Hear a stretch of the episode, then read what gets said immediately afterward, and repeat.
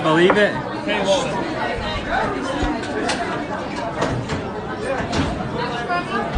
Oh my? Go on, son. Get them shades off for camera, lad. Oh. At least everyone wins in that casino. Welcome back, beautiful and amazing human beings. My name is Luke here of WeAreChange.org, and we have a full sort of house today as we have a very special guest that is just a little bit late. We have a fill in that will be taking his place, as of course, we are going to be going live for the next two hours here on youtube.com forward slash we are change. The conversation will, of course, then go over to rumble.com forward slash we are change in just about an hour, where you guys will be able to call in as members of lukeunfiltered.com. As of course, there are so many different things to discuss today. Absolutely crazy news coming from the tech world with Elon Musk making some very big declarative statements that are absolutely worth talking about. There's also a lot of other news surrounding the geopolitical developments, War in Ukraine, the next disease X. We're going to be talking about that with most likely what is going to be the next psyop that the world is going to have to deal with. That conversation, again, fully expansive two hours. Make sure to share this broadcast with everyone you know, as this is going to be a very important video report that you guys get to participate in by also going to mysuperchat.com. And then by going to mysuperchat.com, you guys get to actually participate in the conversation, ask us questions with only 3% cut of super chats. Unlike YouTube, that takes 30. MySuperChat.com is the website. It's linked down below. And yesterday we had a great super chat that got us talking about some deep down the rabbit hole stuff that sadly we can't talk about here on this particular platform. So we're going to be getting into all of that plus a lot more. And joining us for this conversation is Bonobo, the lovely, the, the loving, caring, cuddling bear who is taking the seat of uh, Michael Seifert. Michael Seifert, of course, is the man behind Public Square, a company that, of course, does a lot of really good, incredible work. He just uh, let me know that he's delayed. We told him, hey, uh, the door's going to be open. Just walk in whenever you can. Come on and sit down. So, uh, as of right now, Michael, Michael Seifert is a little bit late. He is the CEO and founder of uh, Public Square, a company that's doing some really awesome, incredible work that is definitely worth talking about, especially when it comes to all the latest advertising boycott news with Twitter. So uh, as soon as Michael comes, he will be, of course, introduced. And uh, Bonobo, the loving, cuddling bear, is taking his place with. Uh, Clint Russell there uh, taking advantage, uh, like uh, of- uh, just uh, you know, l- laying his paws non-consensually on this poor creature that has to sit next to him. It's a real pleasure to be on with the bestpoliticalshow.com. Bonobo the Bear here. Uh, this is Clint Russell. I'm the host of Liberty Lockdown. I just had Ian Crossland and Ashton Forbes on today to deep dive MH370, not on YouTube because I am not permitted there for a month. So check it out on Rumble. Uh, pleasure to see you guys once again. Yeah, that was go. awesome. Clint's, Clint's not allowed on YouTube. Hmm. Okay, I can't understand why. Smack Liberty Smackdown. Ian Crossland is also in the house, pledging to move and live in Miami for the rest of his life. He has told me specifically, he's like, Look, don't tell anyone, but I'm going to live in Florida forever. I'm not ever leaving this state. This is one of the most beautiful, most amazing states in the world. And uh, thank you, Ian, for uh, spending time with us. It's You great. It's great hosting misleading you. Son of you, the lies get grander and grander every night. No, uh, I do appreciate you having me and hosting me. Luke is telling you a half truth. I do love Florida, but I will be back on Timcast IRL tomorrow. It's And not. It's not true. Uh, when I when I got here, Luke was just covered in bikini clad women. Uh, I had to pull him away from the pool. The guy's living his best life. He's they're never in the back. other room now. Uh, there's a debate going on whether um, Brizzy the bear over there is actually a sloth. It's b- Bonobo the bear. The chat's fired it's up a about Bonobo it. bear. I think it might be a sloth. That's a good point. Give me a one for a sloth, a two for a bear. Listen, the, the the bear could identify whatever the bear wants to identify as. Okay, it's it's bonobo. to my It's a right here, we have another fantastic host. Hi everyone, I'm Steph of We Are Change, and it's definitely a sloth. yeah. It's a bonobo. It's, bo- it's Bonobo the sloth. There's an interesting conversation about uh, bonobos and chimpanzees that we probably will be having on Rumble, not on this particular platform. Uh, but we did have some bad luck with guests this week. Specifically, yesterday we were supposed to have Ben Stewart on of Esoteric Agenda Climatica. He's also working on a really awesome documentary about the U.S. Federal Reserve System. He sadly couldn't make it and uh, got sick, so we had to cancel him last minute. Jen Perlman stepped up. Today was also supposed to be Vinny from Patrick Bet David's Valuetainment show, who was supposed to be joining us here today, who also had to cancel last minute. Then we got Michael Seifert, who's having some uh, problems coming over here. So, not the best of luck, but it doesn't matter. We're still going to continue the conversation, as of course, there's so many different things to talk about. As of course, right now, in the making of this video, we have an incredible statement by Elon Musk that a lot of people are officially responding with this reaction to. And I think that reaction is, is absolutely fair as Elon Musk, during the DealBook Summit, was asked directly if his trip over to the Middle East was a pandering trip trying to win over advertisers, which he specifically decided to wait and respond to by saying, quote, you know what? Don't advertise. If someone is going to try to blackmail me with advertising, blackmail me with money, go blank yourself. Go blank yourself. Is that clear? I hope it is. Very strong, aggressive, bombastic statements made against a lot of very powerful institutional powerhouses that have been directly attacking Twitter or X for allowing people to have free speech, essential free speech that now is in question, as of course Twitter is under direct assault. This is Elon Musk now officially responding to the people attacking him in a way where he's not pandering. He's not trying to say, yes, guys. He's not saying all the PR talking points. He's he's responding in a real, looks like very authentic fashion, showing how frustrated he is specifically with the onslaught of attacks that him and his institution had to deal with just for allowing people to, to talk to each other. That's just absolutely crazy. What's your guys' reaction to this? He did seem really frustrated. That was a big kind of, and it's a great thing if you get a chance to listen to this. It's all over Twitter right now. Yeah, the frustration was palpable. Um, you said earlier, Clint, that you thought maybe. Well, do you want to take it away? Sure. Uh, I think that it's it's a what I read in it is a very high stakes game of chicken that that essentially he has already filed, as far as I understand it, what he described as a nuclear weapon uh, scale lawsuit against Media Matters, who uh, began the hit pieces against Musk with these allegations of anti-Semitism, et cetera, et cetera.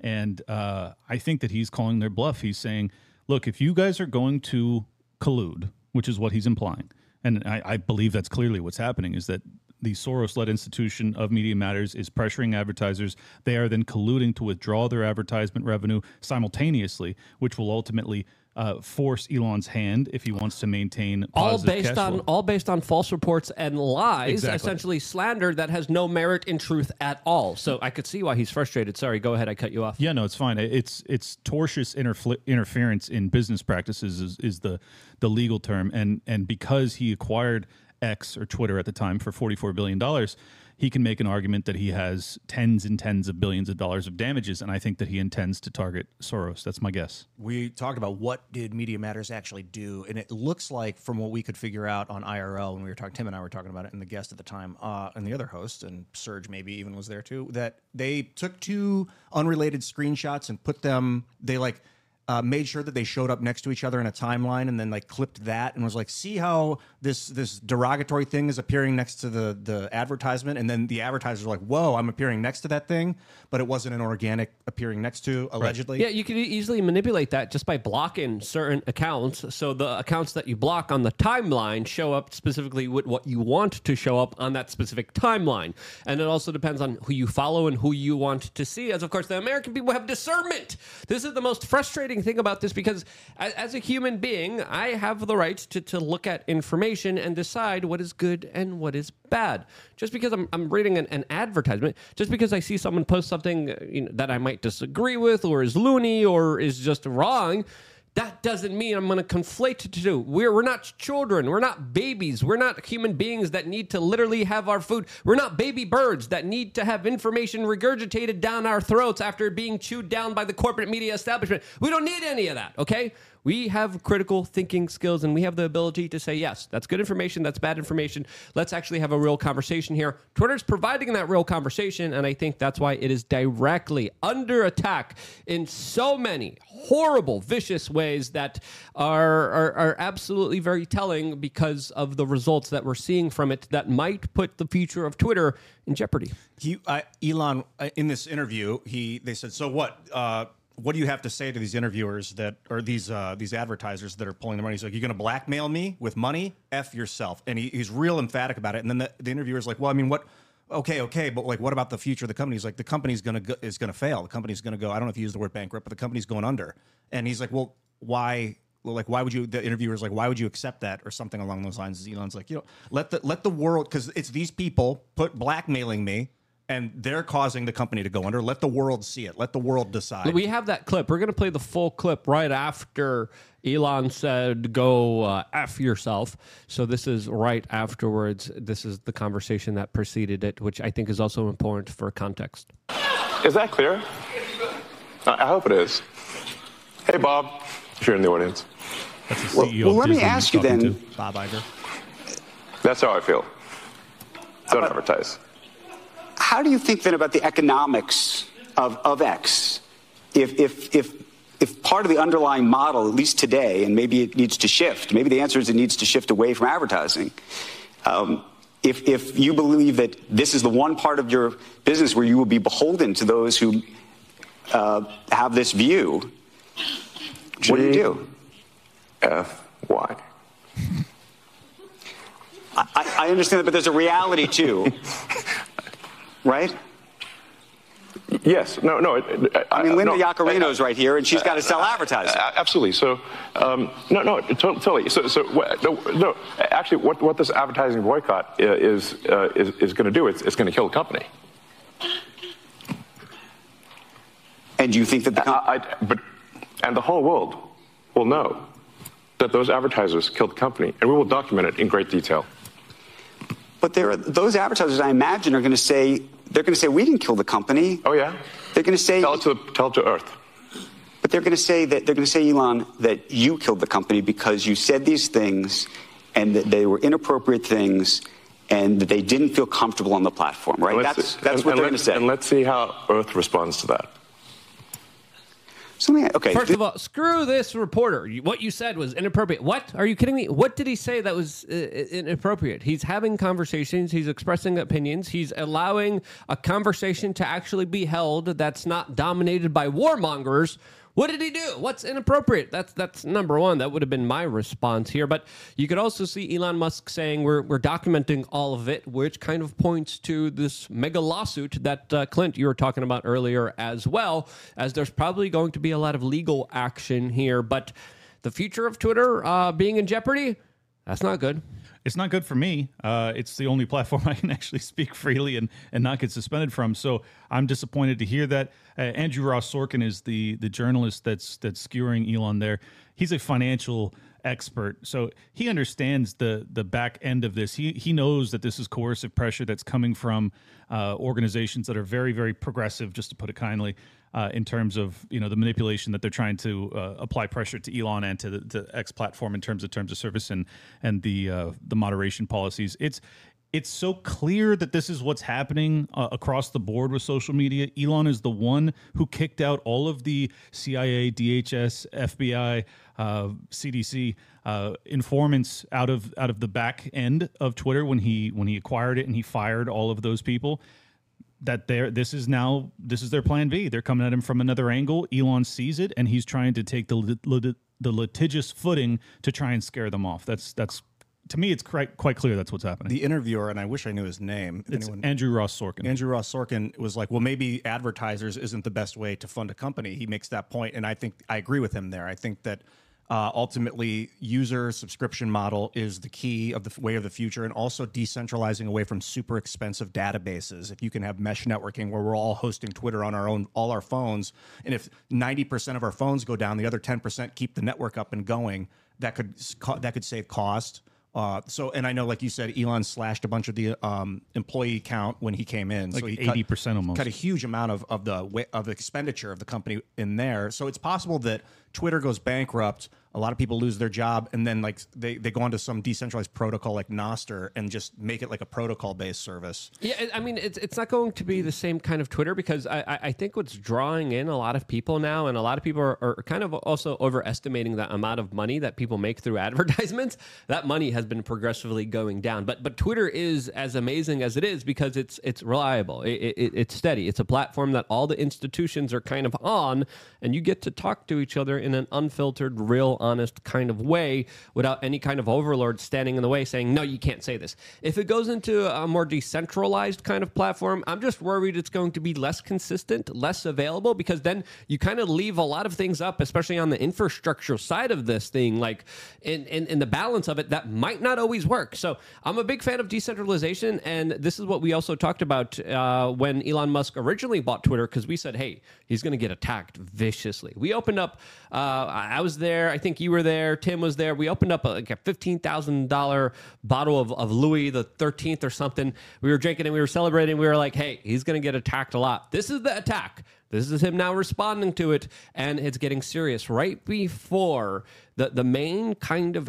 advertisement season, right during the holiday season. All of them pull out last minute. I, I, I thought Tim Pool also had a very interesting idea saying, hey, go to all these companies' competitors, give them free advertisements, take their space, advertise against them, and show the world who's really uh, going for who. But then I wouldn't want to support a lot of these negative corporations personally myself. Um, so, so how do we get out of this? I mean, it's it's going to be difficult because he he fired off a whole bunch of people, and now according to him, he's still having a lot of financial concerns and issues. That's not good. Seth Dillon, the CEO of Babylon Bee, pointed out they're going to be doubling their advertising expenditure. I think it was they were putting in two hundred fifty thousand a month. Now they're going to raise that to five hundred thousand a month, and Yeah. they would do more if they didn't do so much DoorDash. It was Andrew Tate. It was uh, you know Tim Pool. A bunch of people threw up money, but the problem is you need huge money, and and the real huge money comes from the State Street, BlackRock, Vanguards of the world, and those companies that they they have a, a large percentage ownership. They kind of dictate their advertising policy. So a guy like Larry Fink.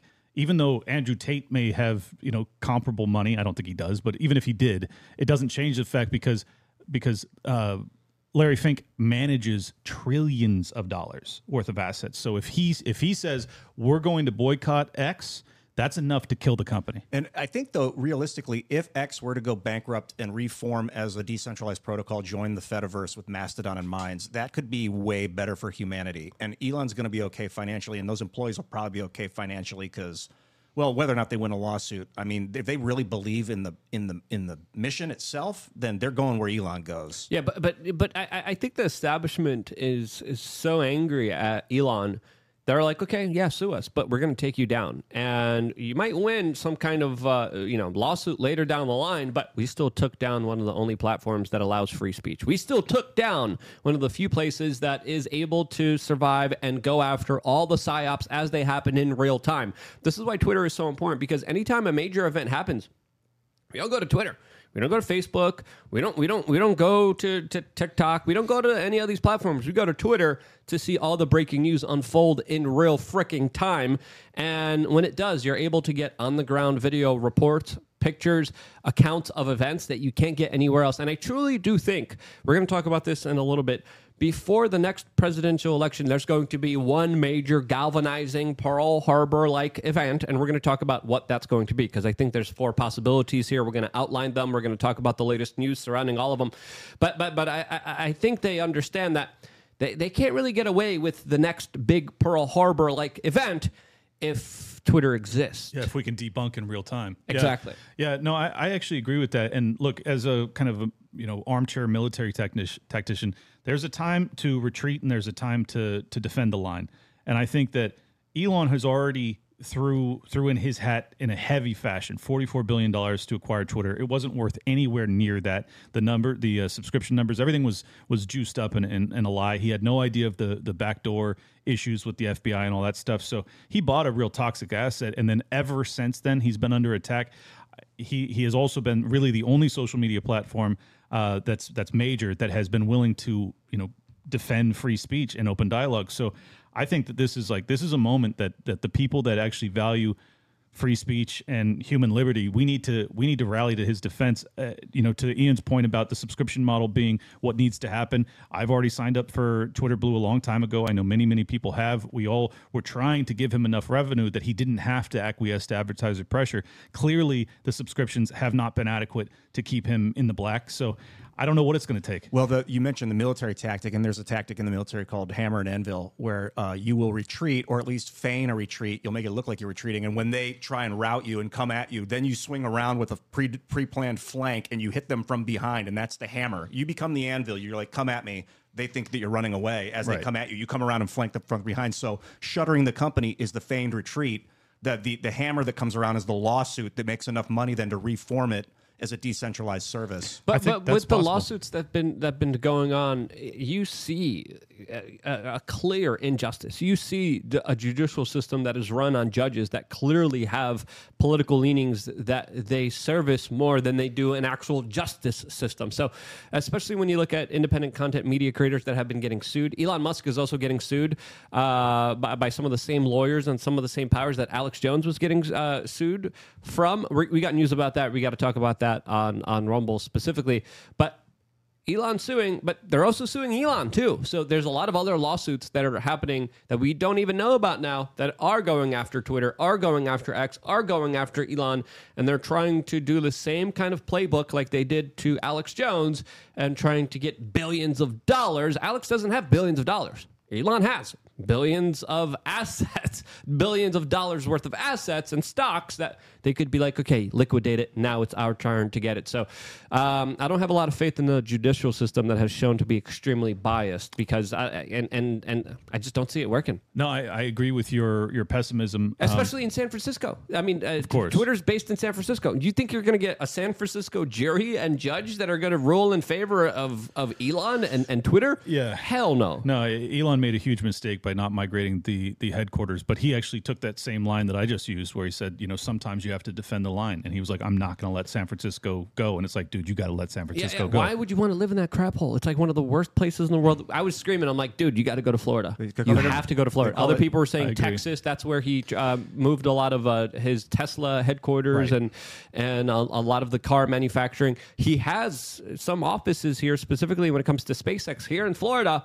Migrate, move to Florida. You have a, a base of individuals that care about you, won't sabotage you behind the scenes, won't leak information, but more importantly, you're, you're also dealing with the judicial system that, that is actually reasonable and actually does care about you and actually leans towards your particular side and viewpoint. You have Florida now, a clear red state. It used to be a purple state, a clear red state. It's one of the reasons I moved here because if I'm living in New York City, I go through an event where you know, you know, say something happens, say I have to deal with an incident with someone aggressing against me. I defend myself. I'm going to jail. I'm automatically getting prosecuted. I'm automatically getting punished. And no matter what kind of bullcrap is being brought against me, all they have to say is look look at look at his uh, Twitter post here, jury. Uh, and then I have to sit i- i- with a jury filled with people like AOC Yeah. who are going to be like jail right away. Yeah, you're going to jail Yeah. for the rest of your life. No, I look. I think that this is once again kind of an extrapolation of what we've seen with uh, Donald Trump's run for the presidency. We have entered an era of lawfare. Like that. That is where we're at now. What What's horrifying about it is that it's not just frivolous lawsuits. It's it's it's actually lawsuits that are predicated off of private companies' decision making when it comes to our ability to speak freely, and that and we have we have such contentious you know relations between these fortune 500 companies and this one platform that actually allows us to speak. And that and that's enough for them to go full nuclear against this guy. I just think it, it once again demonstrates how fragile their power structure is if we are actually able to speak freely uh, as we do on rumble from 8 to 9 o'clock every night they fail. They cannot win. I see the metaphor between social centralized social media and centralized governments where you maybe like a monarchy. They move very quickly. They're very like the monarch says do this, it happens, do this, it happens. If you get a crazy person as the monarch, the entire system can go haywire. And it's Right. the same with centralized social media. To me, it just shows it's antithetical to the United States. We base this system on a decentralized union of states on purpose because when you give the central authority too much power, it can get co-opted and destroyed. Or uh, right right now uh, to play off Ian's metaphor there we're like we're relying on uh, benevolent dictators. Like that's we rely on Chris Pavlovsky over on Rumble. He has to be a benevolent dictator or else we're all screwed. We rely on Elon Musk. And then there's all these malevolent ones like uh, uh, Zuckerberg etc so yeah I think that's where we're at you're right And it's sometimes it's like beyond uh, Mark Zuckerberg's desire. It's like if if outside forces come in and like a king, if some outside force is like, you know, if you don't, if you want to marry my sister, do it this way, or if you don't do this, we're going to invade. And then the mo- like you can twist one guy really Well, easily relative to fifty su- states. It's such an important point to make because a lot of these companies began with very much libertarian or even like anarcho capitalist type of founders. Many of these people that we talk about that we all hate today, that's that's where their ideological like flowering began. But I think the reality is is that the the government is so vital to be a successful mega corporation on earth at this point that they all acquiesce. If you want to get to the highest levels of wealth and power and influence, you have to play ball with the government. And if you don't, you will get the Elon Musk treatment. He has become the richest man in the world because he played ball, because he got all those subsidies for Tesla and SpaceX and everything else. and defense contracts, And defense contracts, a and, bunch of uh, stuff. carbon credits. bunch of stuff absolutely he, he played the game properly he probably did it how i would have done it but then he also once he got to be the richest man on earth he said all right now we're flipping the script i'm going to throw some of this money in an asset because i believe free speech is more valuable than anything. He could be for his ai program. I'm not being naive. Uh, but it, it seems as if he he he became antagonistic towards the government and they are letting him know hey you may be the richest man on earth but you ain't nothing compared to us Yeah, the, the government was, I think, first uh, an, antagonistic against everyone, and then he just responded to what was clear censorship. And it would have been awesome to see him and Mark Zuckerberg fight. If only Mark Zuckerberg too, didn't come down with that injury. I was re- I was recently watching a podcast with Dana White, and he was saying, "Hey, it was legitimately going to happen in the Roman Colosseum." Uh, and, Would have been and- amazing. and that would have been uh, that would have been awesome, and it would have been between a man who, of course, bends the knee and bends over for the power establishment, and a man who, of course, is uh, getting attacked by the establishment. As right now, in the making of this video on Twitter, you have "Go Elon" trending right now. And uh, you know everyone's sharing the video. Everyone's saying, "Wow, Elon, go Elon! You saved free speech." Elon tells advertisers trying to blackmail him, "Go f yourself." And there's a lot of different support here, as there's even memes upon memes upon reaction memes, which are absolutely golden here. But there's another clip here of Elon that I think is definitely worth playing, as well as, of course, the conversation kind of continued to the stunned surprise of this journalist, even if you could call him that. Here's uh, another portion of this conversation that I thought was very uh, eye opening. The approach to um, some of the stuff you're doing with, with AI has been very specific, right? There's not a let, let the chips fall where they may approach to those businesses, I don't think. No, we focus on making the best products, and and, and Tesla's gotten to where it's gotten with no advertising at all. I understand that. Tesla currently sells uh, two, twice as much uh, in terms of electric vehicles as the rest of uh, electric car makers in, in the United States combined. Tesla has done more to help the environment than uh, all other companies combined. Uh, It would be fair to say that, therefore, as a leader of the company, I've done more for the environment than everyone else, a- a- any single human on Earth. How do you feel about that? No, no, I- no, How do I feel about that? Yeah, no, I'm, I'm asking you personally how you feel about that because this goes. We're talking about power and influence, and I'm and- saying, I'm saying what, I, what, what I care about is the, the reality of goodness, not the perception of it. yes And what I see all over the place is people who care about looking good while doing evil. Yes. Yep. And uh, let's be honest here there's a lot of evil. There's a, a lot of very nefarious, horrible actions being done, all in the name of, of fighting good uh, and, and, uh, doing the right thing and, and the, the common good for everyone. And, and in reality, people are full of crap. In, in reality, a lot of the powerful institutions that failed us, a lot of their actions directly hurt us.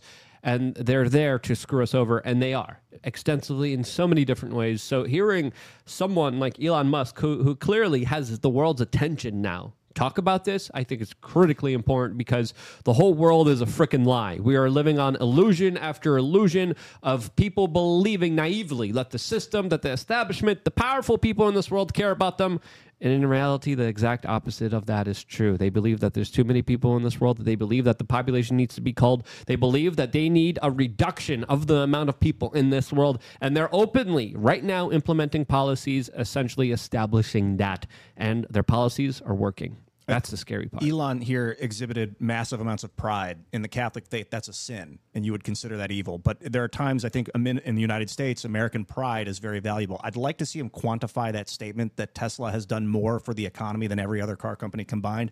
I don't know where he's getting that metric or how he's measuring he it said for environment. for the environment. That's that's what I meant, not the economy, the environment. Than every other car company in mind. I just like to see the quantification of how he came to that. that I would imagine it's carbon emissions, but you, I agree. We because should, should pu- prove it. They're pulling lithium and cobalt out of the ground. They're causing people like kids in Africa to go dig with their hands, and I don't know how involved in that. And I know they're trying to get away from that, Right. Um, and maybe maybe it's right, but I'd still like to see the quantification for that's a bold statement. Yeah, I agree. He should quantify it. Let me take it a different direction. I, I think that Elon actually became kind of persona non grata amongst the Fortune 500 and the you know political elite establishment about a year ago. If you guys recall, he started to go very hard in the pain against ESG.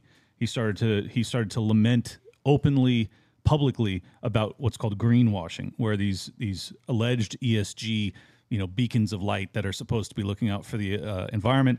They're not. They're doing exactly what you're describing. They're they're destroying the earth uh, while also profiting with a bunch of advertisements saying how green they are you know bp and all these other you know oil companies things like that. So He brought up a specific specific example of Tesla having a very low ESG score, lower than exxon. And and then uh, Exxon, and then some other horrible company having a really high ESG score, which which made no sense at all. But but the reason I bring that up is this is exactly what he says at the end of that clip there. He says, I'm sick of the perception of good versus the actual reality of doing good.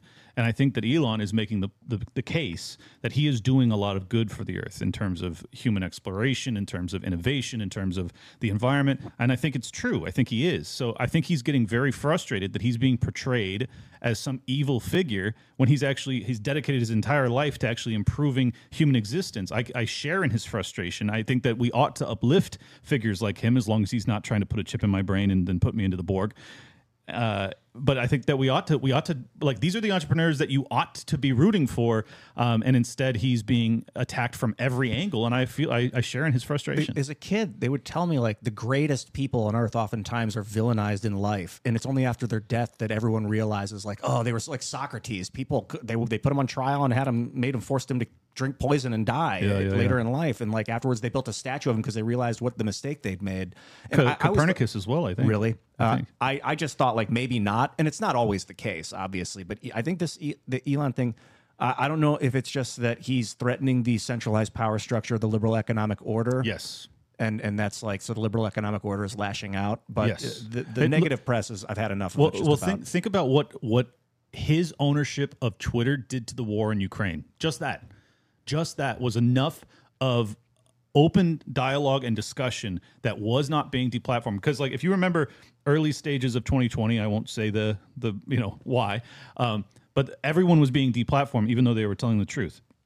That would have been the same case under the old guard of Twitter. Absolutely. When when uh, you know Colonel Douglas Macgregor comes out in the summer of last year saying Ukraine has no shot at winning this war, none.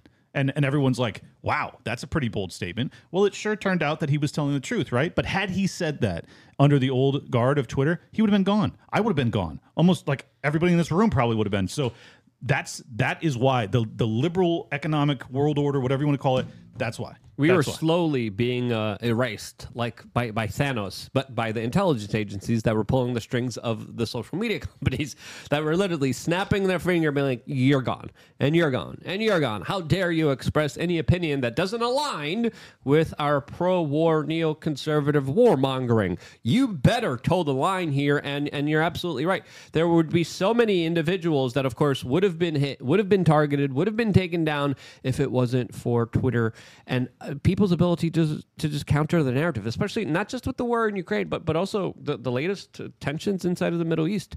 Oh, the, big- the, big the, time, the, yeah. the, the fervor for for bigger conflict, for a bigger war, it, it subsided. It, it's kind of gone because you got people who are able to have conversations, who are able to have debates, who are able to, of course, go on and and and actually rationalize. Hey, you know, hurting other people because someone hurt other people isn't a good winning policy here. Okay, following the lunacy of American foreign policy in the Middle East isn't a good winning policy here, and people realizing that, not go along, not going along with it, not being emotionally manipulated, actually rationally thinking and calling all of this out as it happens, extremely um, important. And a, a lot of people, I mean, even we, we're, we're just saying a couple days ago, hey, his trip to Israel was probably to try to win back the advertisers. I, I, I think it's fair to say now he's uh, not really trying to do that. Do that, as of course, there's other people now reporting how he is wearing a dog tag that has been inscribed and says, "quote Our hearts are hostages in Gaza,"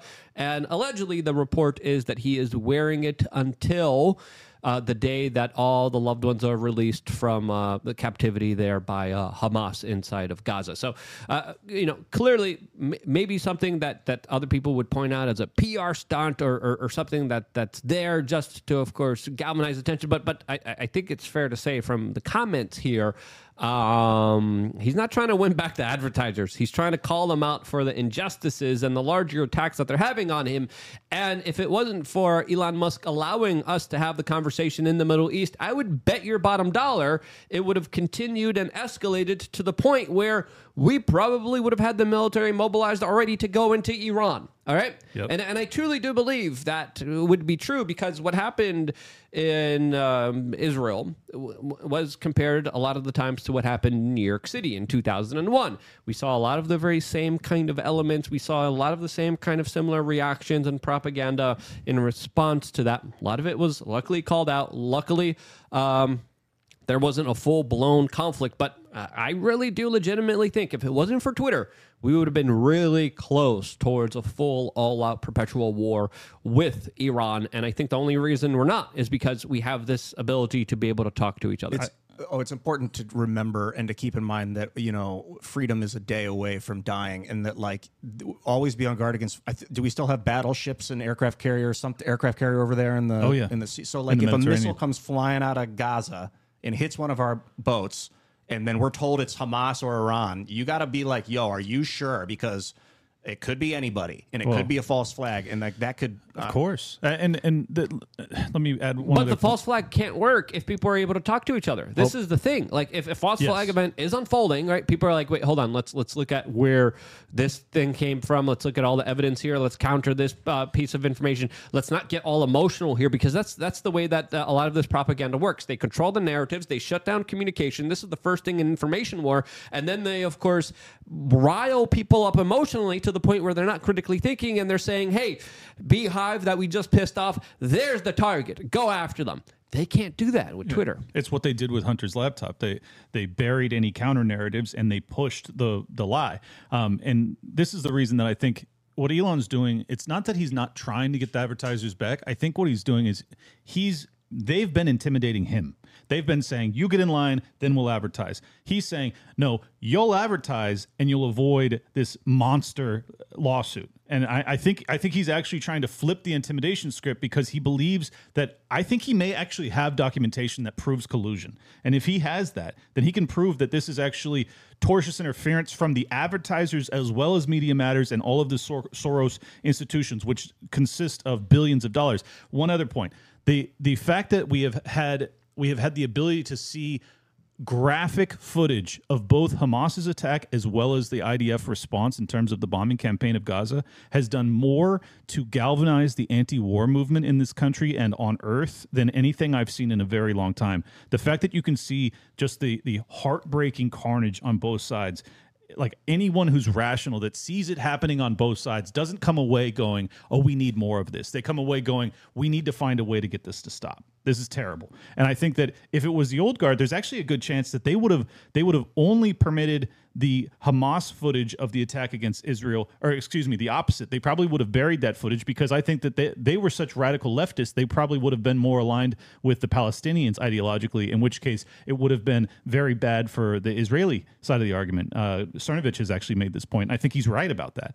Um, but my, my point is, is long, like everyone's going to be upset with Elon because he's not catering to your narrative. He's allowing the carnage from both sides to be seen. That's what that's what a real exchange of information amounts to. No one no one walks away happy. We all walk away with like a well-rounded idea and, and a much more nuanced view of the world. That's that's what I want to see. I think that's how we actually advance civilization. I'm wondering, do you guys, and I'm wondering what you guys think, can we, can there be like a, a, an eminent military power on Earth that is kind of guarding and protecting the, the order of the planet without being warmonger, without, without anticipating and preemptively attacking things that might come out of hand? Because sneak attacks are nasty.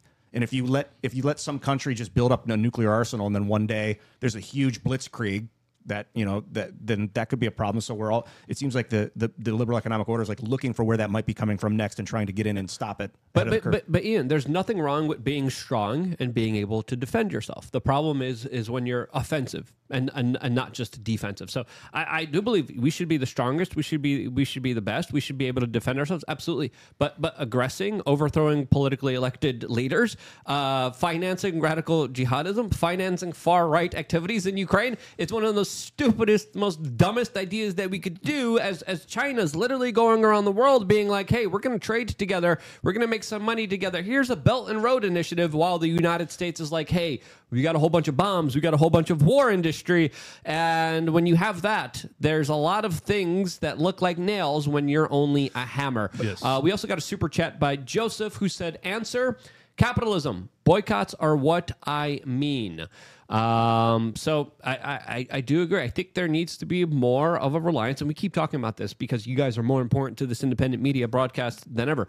Uh, people supporting what they like, what they vote for, and not supporting all the really bad stuff out there. I canceled my my Netflix. I canceled my my HBO. I canceled my my Disney Plus. I'm not going to have any of those accounts uh, participating in this larger bull crap that I don't want my money in. I'm going to be participating in, in stuff that I want to invest in. So voting with your doll- dollars, voting with your clicks, absolutely freaking matters. LukeUnfiltered.com. Yes, and then you guys get to also call in in about uh, 50 minutes from now on uh, on Rumble when we do take callers. So uh, thank you, Joseph, for your super chat. Really appreciate And it. To respond to what you're saying, that it is it is all in your right to be the strongest and extremely capable of defending yourself. I agree as a nation and, as a power source. But the problem with war and attack and, and violence in general is that the aggressor tends to get an immediate advantage when they attack. The Japanese at Pearl Harbor, for instance, wiped out the American fleet in the Pacific, and it took them like a year to, or more to rebuild. So, like, if you take out the enemy's headquarters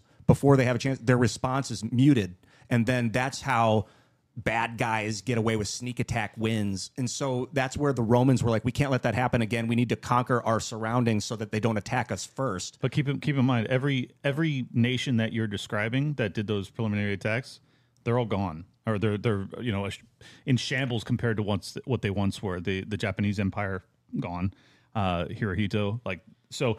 My my argument to to your case would be that yeah, China is actually the example that you're talking about. They they are they are they have kind of imperial interests, but they're doing it through trade and and economic arrangements more than they are militaristically.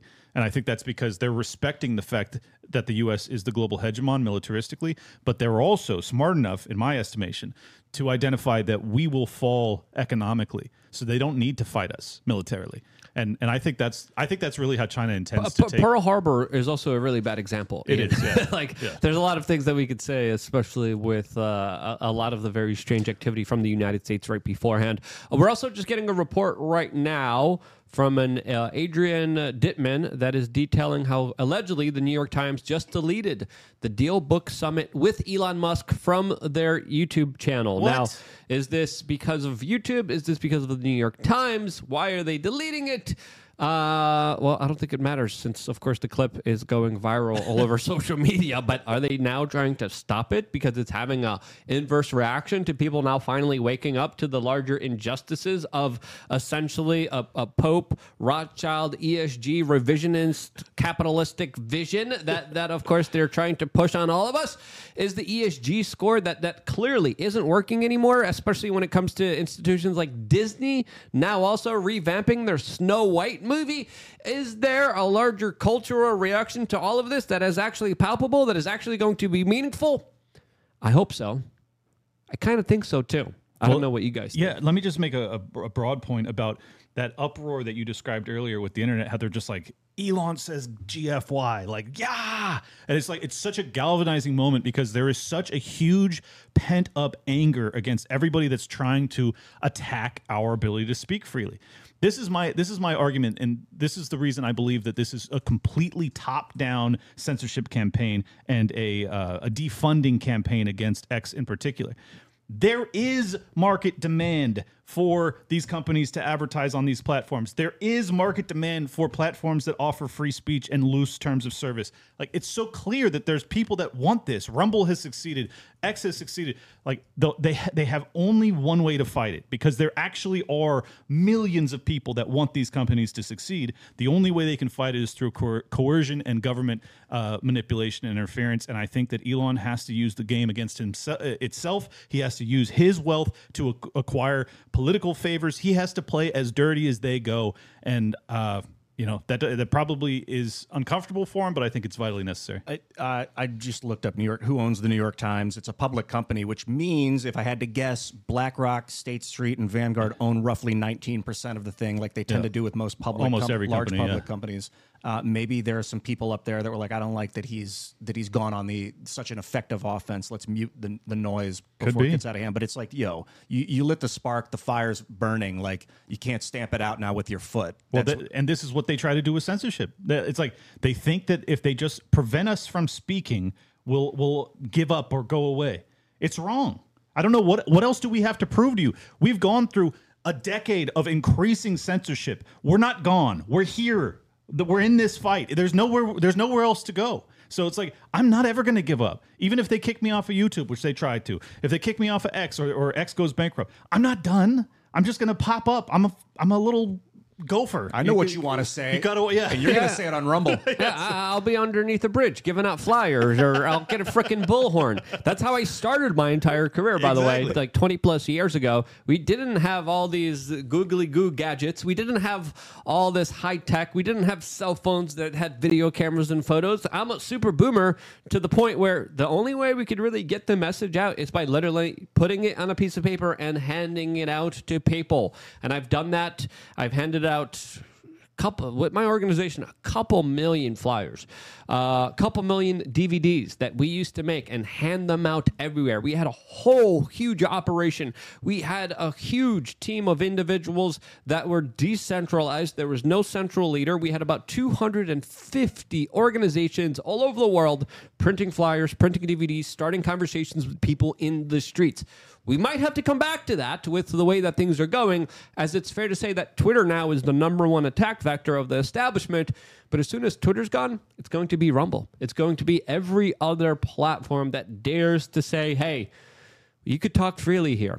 That is one of the biggest dangers against the establishment. People just talking to each other. And that shows you just how fragile, just how insecure, just how absolutely pathetic this entire system is because it could all be stopped with just some words, with just some discussions, with just some ideas. And that's that's freaking powerful. And once that's you understand that, game Yeah, over. And it'll be like the Fediverse is kind of like the the what was, what was the game where you try and s- bop the the sloths as they pop their heads Uh, up. I think it's whack-a-mole. Whack-a-mole is like the the Fediverse. You know, if you if you have a node on the Fediverse, you can say like these moles can't pop up. That's my right as the owner of this node, but.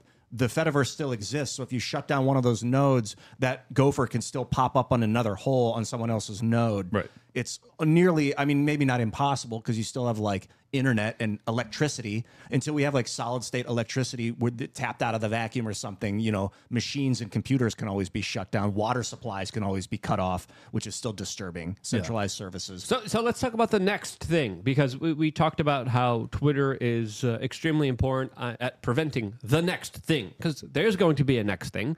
Uh, we had the the the, the kind of first thing many many years ago. I would say 60 plus years ago we had the first thing, especially when it comes to a president just being ousted in uh, a not so nice fashion. I'll just leave it at that. Then of course we had the, the thing in 2001, then the thing in 2008, and then of course we had the thing in 2020. There's other things in between that, but I'm just kind of skipping skipping skipping the larger kind of sequences here of what I could actually say here on this particular platform.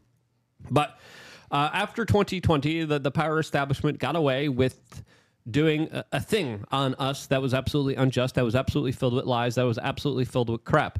I, I do think heading into this next election political cycle, they're going to do a new thing. There's going to be a next PSYOP, a next really bad event that they will be using to try to galvanize the American public in order to, of course, control, subjugate us, take away our freedoms, take away our ability to make money.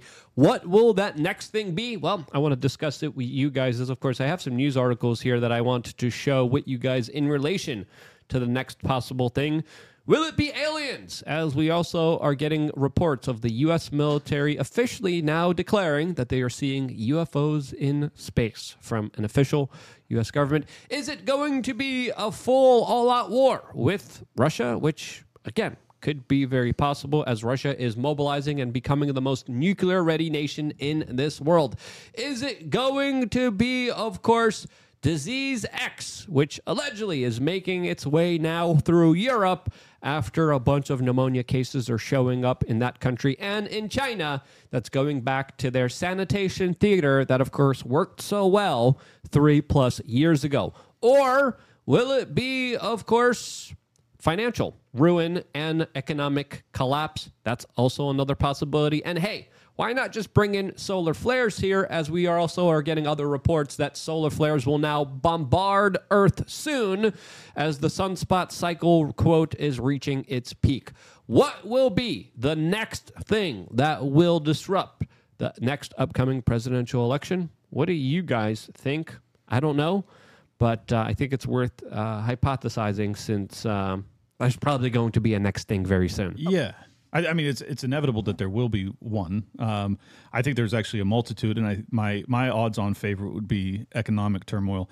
Um, my, one of my episodes a couple weeks ago on Liberty Lockdown was uh, breaking down what I think is the next banking crisis. There's a real potential for contagion. Uh, there was a, I think it was called the BTFP.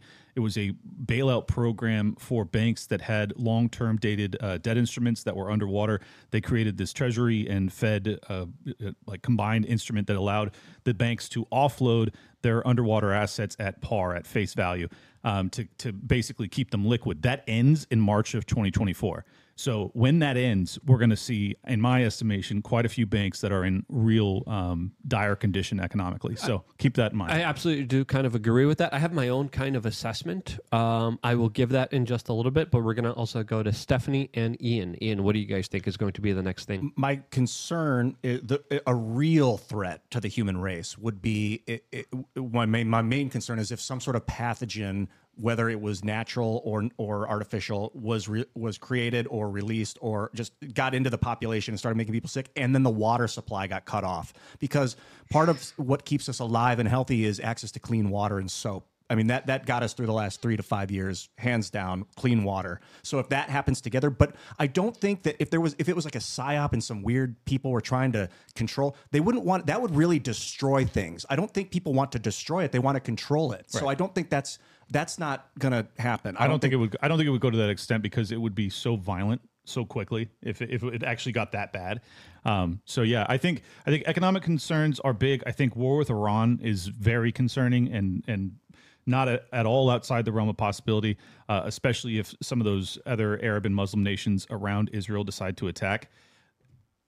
I hope it's aliens because those are fun to talk about. I think that's actually the that's probably the most benign potential that is also like it's captivating enough that I think it could actually get people to be afraid enough to get in line. So maybe that's maybe that's good enough. But at the same time, I feel like so many people have woken up to the lies over the past three years that like it's gonna have to be pretty damn good to, to get us on board again. Yeah, yeah. think, B- Stephanie? Barp better not show up in my neighborhood. He's gonna get it popped. He's gonna have, get get a cap in that. You know what? Uh, so if they do alien psyops, I don't see them coming to America. Maybe maybe they'll go to like Chicago. There's uh, or like New York or like, I San like Chi- Francisco. Chicago's not American. it's not. It's like a socialistic hellhole, Chiraq. It should be its own foreign country. Uh, uh, you know, Chicago people, don't get me started. Uh, but but but no, seriously, um, I'm, I'm I'm a New Yorker. If they would show up in like San Francisco, no one would kind of bat an eye because it's like the people there are so desensitized to just absolute nonsense. I do see them trying to do this alien psyop very desperately. I don't think it's it's going to work because now people like me and a lot of other people are like, okay, we've been talking about aliens for so long. I interviewed the former Canadian Minister of Defense. I interviewed a lot of government whistleblowers. I've been talking about this for like 20 plus freaking years. I talked to Texe Marrs, Jim Marrs. I talked to all of them, and um, now I'm like, I don't believe it because the government's just trying to get me to believe it. I think I know what it's going to be. It's going to be economic coercion. I've got a feeling. I just got this article from Business Insider. 813,000 student loan borrowers are now getting emails that their loans are wiped out. That happened yesterday. Uh, I was one of them. My loans went to zero, and it was shocking, and I didn't anticipate it. I didn't even ask for it. So, and then Biden was like, because of me and my my administration. So it's like almost like he was trying to buy my vote. not not almost exactly. And then if they're like, now all your money's is in central bank currency coin, the only way you're going to be able to spend your money is if you sign into this digital service Yeah. that we can turn off if you violate our whims. yeah, That- UB, UBI CBDC. and so it's less about scaring people, more about just coercing them. I, I, I could imagine that. You had something? Yeah, no, I, I agree. what do you think, Steph? If you have to choose the next psyop, what do you think it's going to be? Oh gosh, that's such a hard question. I feel like all of these things have been just coming on slowly but surely. I feel like there's so many different the whole alien thing. There's a lot of people that really want the aliens to come. There's a lot of people that are like, "Okay, beam me up, let's go." You know, it's just a, a whole bunch of different perspectives. Who really knows? Time will You got to pick one. Gotta pick one. What's the No. next psyop? no. Just pick one. Just pick one. solar flares? Yeah, which could be possible, right? Check out Ben Davidson on Twitter. I hear he's the solar flare expert. He posts constantly. Is it Sun Weather Man or Sun Weather something? Ben Okay. David- Or it could just be an em- EMP that's pretending to be a solar flare that could be deliberately set off as a way to cut off everyone's power and um, internet connectivity. like, like, like, look at these people. Look at these young children that are being literally raised in with cell phones in their hands as soon as they're little babies in the freaking cribs. The, those people won't know how to exist. They're not going to survive long Oh, in, yeah. in, in a world where all communication goes down, all power goes down. That's a very likely scenario that could happen because of either a cyber attack, a cyber polygon, which I think is also another probable kind of infrastructure attack that could happen at any time. You yourself, I- we- I've been talking about this for a while. Again, we could hypothesize on all of this. Doesn't mean it's actually going to be true. But one of the best things you could do is give yourself peace of mind. Try to be ready for anything and everything that could come your way, especially when it comes to services and and maps and things in your community just being absolutely haywire and going crazy. Get to know your neighbors. Get a supply of, uh, you know, a little bit of storable food, a little bit of water. Because even if it's not a government psyop or the next thing, it could be a natural event. It could be a hurricane, no matter what it is. The corporate media likes to make fun of preppers. They're like, you crazy preppers, you believe something's bad going to happen. Look at history. There's always something that does happen, and it's only the people who are prepared enough that usually survive it. So, um, b- between now and the next upcoming election, this is my hot take on this entire issue. I believe two possible scenarios. I'll tell you the least possible one, but also a probable one is that all of them will happen. The aliens are going to come down. There's going to be a war with Russia. There's going to be solar flares. They're going to wipe out power. There's going to be beat barbs running around here with probes just trying to get in you know where. It's going to be haywire as the dollar collapses, and there's going to be no ability to buy anything with your credit cards. As of course, you're going to have to have physical cash, gold or silver, or any kind of assets or commodities or actual skills that don't include you being at a Starbucks and acting like a freaking barista or, or typing your opinions on social media. There's going to be a demand for real people who are going to be doing real things. So that's one possible scenario. All happens at once. Uh, if you want to avoid that, you could champion this new evolution of our power system to use hydrogen fuel, like what they're doing out of uh, Rice University with James Tour, and how they're taking plastic trash, they're taking all sorts of carbon trash, hitting it with electricity, 7,000 degrees, turning it into uh, hydrogen fuel and graphene byproduct. They're getting massive profit out of it. can't, I bel- was I can't believe was- I was just- graphene. yeah, I was gonna. uh, I was gonna. I was You- just, you've I was got- just gonna say you graphene, might right? say- right, Ian? Graphene. You might Yeah. say if we transition to hydrogen fuel, the oil industry won't allow that to happen, but we can still use the oil and turn that into graphene, so we won't have to disrupt the oil industry. I like it. Um, yeah, the the oil industry again. All these stop oil people are absolutely crazy.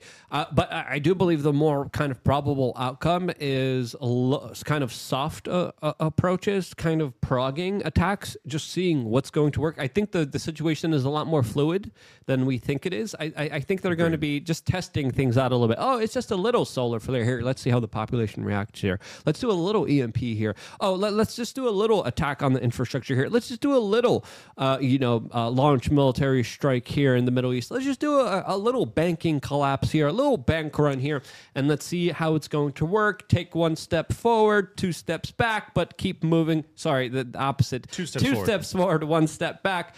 And I believe they really are in a very difficult situation since they know themselves they're in a very risky game. And if they overstep, they're going to be called out on Twitter. Twitter still exists. As long as Twitter still exists, I believe we are somewhat safe, along with Rumble, that probably will be attacked very soon, right after Twitter is. So we're just gonna go over to to Rumble now and have the conversation there. As I also wanted to announce that we just released a new T-shirt that sure is probably going to be triggering a lot of people, as of course it is a piece of graffiti that uh, just appeared in Ireland that is triggering a lot of people. We decided to, put that on a t shirt with a four leaf clover, which you could get now on thebestpoliticalshirts.com. And it is sure going to be triggering a lot of corporate media heads that really don't like this slogan. So, you don't have to be Irish. Uh, check out the shirt that we have that we're showing you on here to support this independent media network. As right now, we are officially going over to rumble.com to continue the conversation as we have this situation to talk about. The situation also about people who have been literally released from jail after doing unspeakable things to a 15 year old girl. There's a lot of other things happening when it comes to a major lawsuit in Connecticut dealing with a Texas radio host. We're going to talk about that. Plus, a lot more, as well as continuing the conversation all on rumble.com. To find us, all you got to do, go to the front page, rumble.com. We are right here on the very, very front top of rumble.com. We can't thank these guys enough for standing up for free speech. We, of course, will also be reading your Rumble rants. We got one by I'm Not Your Buddy Guy. We got a couple other ones we're going to be reading. And you guys, as members of LukeUnfiltered.com, also get to call in and have live conversations with us in the moment, uncensored, unfiltered. Before we go, Clint, where can people find you? At Liberty Lock Pod on X. This is thebestpoliticalshow.com. Thank you for tuning in. Make sure you hit the subscription button, leave a comment down below, hit that like button, and uh, share it with your friends and family. It's the best way to grow the show. Uh, my show is Liberty Lockdown. You can find that on Rumble for the next month because I can't upload to YouTube, and I will be on with Gavin McInnes and my insane posse of nutcases on Tower Gang at 9.30 tonight. Don't miss it. And I'm a sloth. Uh, I want to. Oh, did you get? Bonobo. It's a bonobo. Bonobo! Bonobo the Sloth is so happy to have been here. Yeah, it was a good show. I want to say God bless Michael Seifert, for whom we await. Hopefully, uh, our prayers will allow him to arrive soon. Michael didn't make the show tonight, but we'll see you soon, Michael. I hope you're having a good night. I'm talking to him now, so we might have to reschedule Okay. from. I don't know if he wants to. Either talk way, about Michael what Seifert happened. is the CEO, I believe, of Public Square. I think Yes, he's that's CEO, right. yeah, yeah, and, and co-creator, if not sole creator of Public Square, maybe co-creator. And great f- guy, great guy. He's a great dude, former former entrepreneur from Carlsbad, just like me. It's crazy, small world. happy to run in a circle with Michael Seifert. So we have an opening Wednesday. He might come on next Wednesday. I, I asked another kind of very uh, prominent person to also come on Wednesday. So we're going to see whoever responds to me first. We have Josie, um, the Outlaw, coming on Tuesday. And then we also have Mir One, an amazing artist, coming on next Monday. That's going to be a really great show. We're not ending the show yet. Steph, where can people find you? Everyone can find me on Instagram, Steph We Are Change. go over right now, not now, right now to rumble.com. There's a lot of you guys here on YouTube. We usually have more of a bigger audience on YouTube. Go over, sign up, log in, register, get in there. It means a lot to us, and it's it's actually just voting with your clicks, which matters a lot. Let's we're living in a key time where we could either go on the path of total freedom or total technocratic slavery. That choice, that decision, could be as simple as you deciding where you decide to spend your time. Do you want to spend your time on YouTube? Do you want to spend your time on a platform that is literally fighting and also engaging in legal battles for free speech? I know where I want to be. That's going to be rumble.com. See you guys over there right now. As of course, we just officially signed off on YouTube. There's a little bit of a delay, which we got to be careful of. But of course, there's so many different things to talk about that we were not able to talk about specifically on YouTube. And one of the biggest stories is, of course, what just happened to Alex Jones. And he's another man that you can't really talk about on YouTube. YouTube really doesn't like him on that particular platform as his entire media organization was taken off YouTube. They were taken off Twitter, still banned on Twitter. Alex Jones has such spicy opinions and conversations and words that even Elon Musk says no. That's too much there, as he has engulfed himself in a lot of legal battles, especially with the Sandy Hook family members that, of course, have sued him and won a $1.5 billion judgment against him that now they're trying to minimize just to $85 million. Yes, just 6% of what they originally asked for is now what the Sandy Hook families are asking for in bankruptcy court.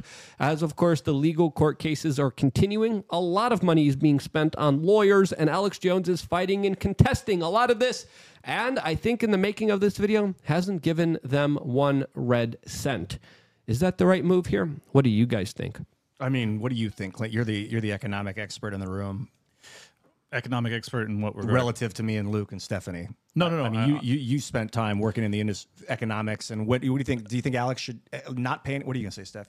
Yeah, I mean, I don't know exactly the whole story, but uh, I kind of feel like isn't this kind of one of those things where whoever has the most money is going to win because the the law and the court's just going to keep on going until Well, if that's the case, then Alex is screwed because Yeah. he, de- he definitely doesn't have the most money. Well, and it's not only that, but but he never even really had a legitimate court case. They they, they Right. had a summary judgment on him without even having a real court case, and they were like, "Yeah, you're just guilty.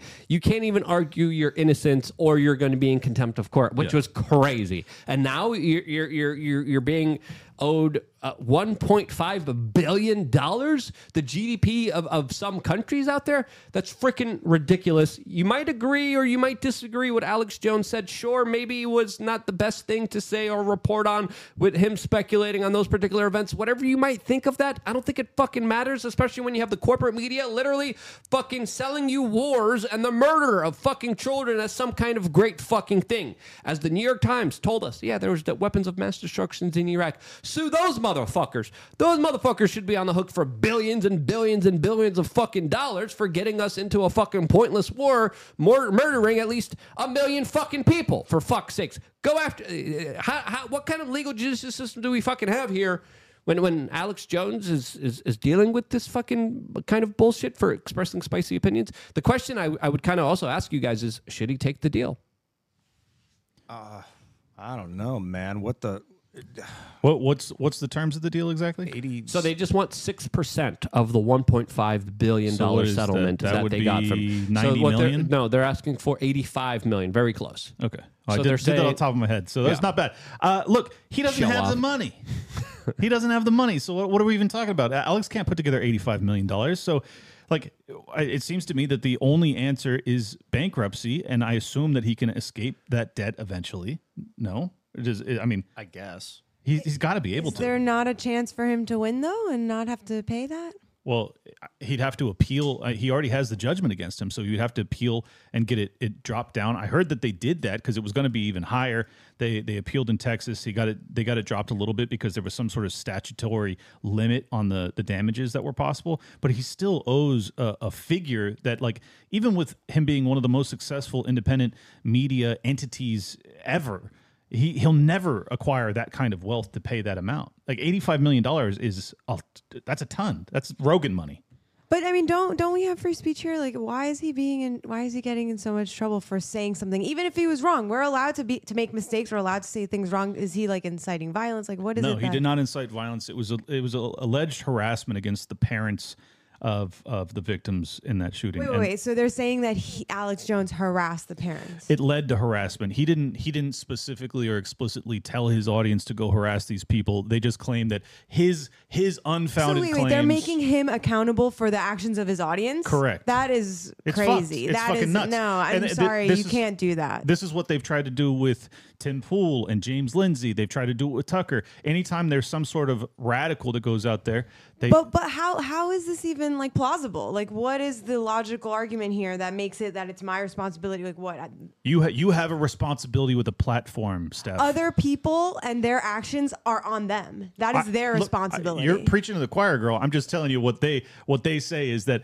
because of his misinformation or whatever that he was sharing, that his audience went out there and harassed these people. So that's it was damages, it was emotional damages, blah blah blah. no, no. The audience need to own up for what what they decided was I their agree. choice and their opinions If and, they and harass their actions. if they harass those families, they're the ones that are guilty of harassment, not Alex Jones. It's an absurdity. He his claim was that the the, the deaths didn't happen. I believe that those Correct. kids were he like thought it was an cri- op crisis to, to go after gun rights. And then the parents were like, "My fucking kid just died, you asshole!" And now people are, are coming to my house and, and screaming in my window yeah, at because me. he said that they were they were uh, what's the term for actors? The Crisis actors. crisis actors. Yeah, I- I- let's be honest here. It wasn't the best uh, uh, opinions or reporting. It, it wasn't good stuff. All right, but but should you be sued and have your entire life ruined and have everything taken away from you to the point where you're going to be owing 1.5 billion dollars?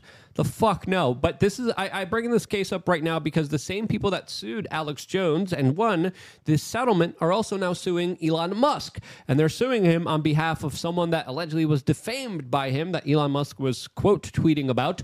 So this is lawfare. This is Yep. a, a- situation that is go- is going to be become more common as of course all the independent media organizations are, are dealing with such levels of scrutiny for, for trying to have these conversations for even having crazy people go on their fucking platform and say crazy shit that they're not even responsible for but we're held responsible for it. As of course now you, you, it's not just what you say it's what other people say it's what other people say underneath your comment section on your website on what you're publishing and we're, we're truly living in a very very dangerous time where you oppose the system the system's just going to sue you and it's not just this this like uh, this judgment summary of a billion dollars or 90 million dollars.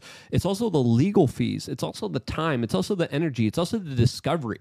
Alex alex's phone was was was literally downloaded and leaked to the corporate media. And they were leaking his private text messages with Crazy. Tucker Carlson, with uh, Roger Stone, and other individuals in, in very private matters that weren't anyone's fucking business. But like, it- imagine, imagine being someone where you're like, hey, this is my career. Let's make people question everything. Let's talk about this. Let's talk about all these kind of ideas out there.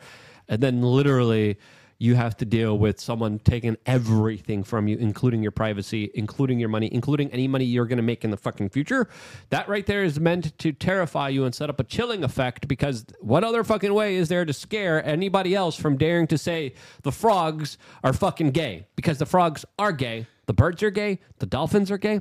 All the animals are being made gay by the chemical wars that are being launched against you. But that's just a side note. Sorry. Technically hermaphrodites, and I, I called him on that. and He was like, "You're right, you're right, yeah, Yeah, hermaphrodites, correct, They correct. weren't, they weren't gay.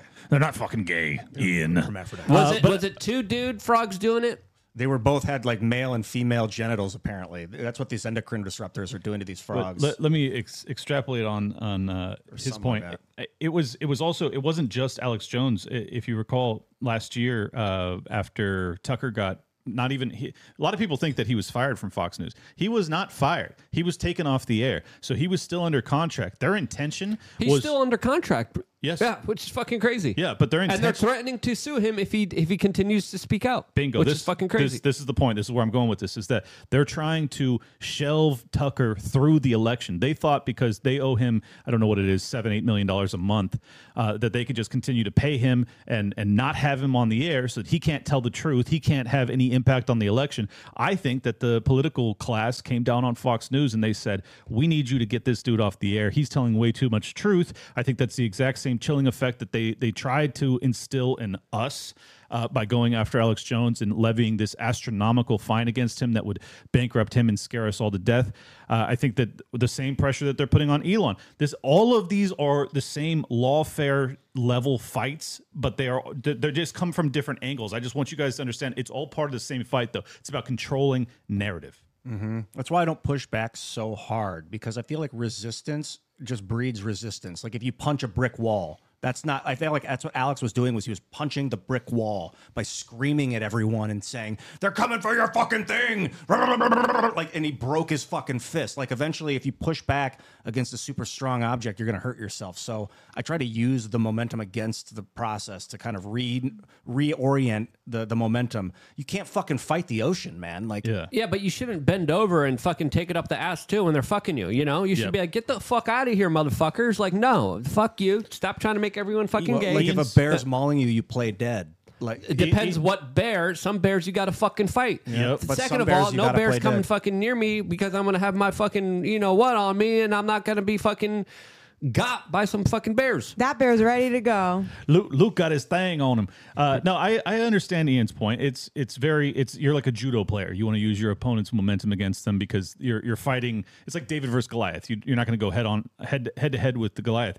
But I think that there is also something to be said for like you have to you have to galvanize the troops and and like that's what Alex Jones' role is. Like when he does those fiery over the top speeches, they're coming for your guns, 1776. Fuck you. No.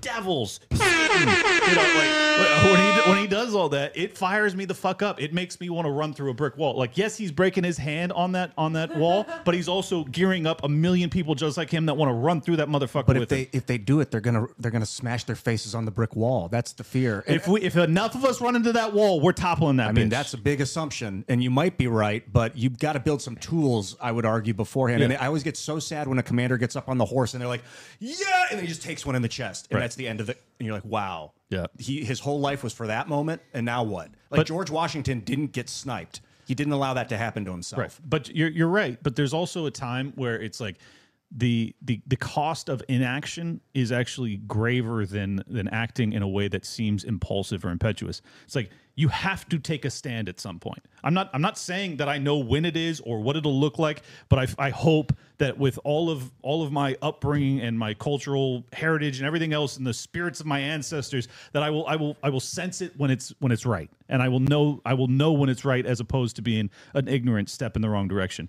It's a challenge. We all we all deal with this. Like when, when is tyranny so bad that you have to fight back? I don't know. I think in Alex, Well, it depends on who, who you're getting attacked by and, and what the situation is. As Ian, again, there's a fucking bear on you. Sometimes uh, there, there's a help, healthy, uh, a, a very helpful uh, graph here that I have pulled up here, and it, it says if it's brown, lie down. If it's black, fight back. Uh, some people will say it's racist. I don't think it is. um, but but for, for real, like there's some fucking bears. You just got to punch in the motherfucking face. The less- you got to fucking fight back as much as you can. You got to get your knife. You got to get your fucking gun. You got to get a fucking stick. You got to get a fucking rock. You can't fucking lie down because that bear is gonna have your fucking ass. That's probably going to save someone's life, by the way. So thank you. Yeah, well, and that's also the Sun Tzu know thy know thine enemy type of mentality. Like you have to identify what type of bear you're fighting. Is it a black bear? Is it a brown bear? Do you fight? Do you run? Do you lay down? It's like you have you have to make these assessments kind of on the fly. The problem is that without a leader, the the average person doesn't know which. So that's what that to me is what the Alex Jones of the world serve in that role. I'm not saying he's a general leader. I'm just saying like in terms of the spirit of the the energy of the opposition, he does an incredible job of like making you feel as if you, not only are you not crazy, but also you're not alone in this fight. You know, I, if you get attacked by a white bear, it says your your uh, credit card score goes up. that's a, uh, uh, that, that graph is racist as fuck.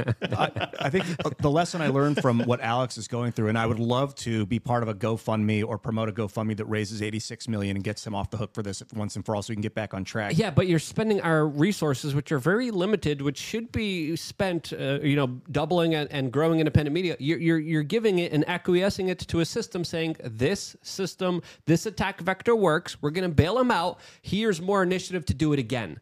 Uh, be, because now, if Alex fights this successfully and wins in in a retrial or or wins in in, a, in a, another judgment or in bankruptcy courts or just doesn't have any money to give them, they're like, oh yeah, we spent all these resources, we spent all this money, we attacked them, we didn't get a red cent, uh, we invested in all this, we lost here, we shouldn't do this again. Well, so and- this and- fight's important because this fight literally will dictate what's going to be the future of free speech if these attacks continue the way that they have. Uh, the lesson I learned and what I'm learning from what Alex is going through is I think that he stood up alone in a crowd that wasn't standing up, and so he got targeted. And if enough of us stand up together, it's impossible to stop the flow. It's the Spartacus moment.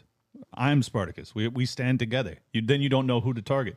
The problem is we don't have enough people saying that they're Spartacus. You know, and that's the fear with what Elon's going through right now. We Correct. need them. We need Exactly. you. We need we need all of us. I mean, we need we need people that actually share this vision for the future. Those that value our, our God given liberties. Even though I'm not even fucking religious, I still believe that my liberty comes from God, some other higher power. It's certainly not state granted. Fuck that shit. So we need people that that share that ethos to just go enough. We're I- done. The real smart ones are building technology. I'm still concerned about the power structure, like literally the power structure, centralized electricity grids, the power structure. Yeah. If that fucking thing goes down, the military wins. So I, I, I'm, Wh- I'm Which, op- which it can. This is literally what they drilled with when it came to cyber polygon, the World Economic Foreign uh, foreign policy kind of linked initiatives that they did with the Russian government, essentially testing out and simulating those scenarios that you're describing right now. Ian, sorry, I cut I'm, you off. I'm open to like I said, solid state electricity, but like solid state battery, like grids that cannot go down where you're tapping the vacuum for electricity. It's a little crazy to think of, not impossible, of course, but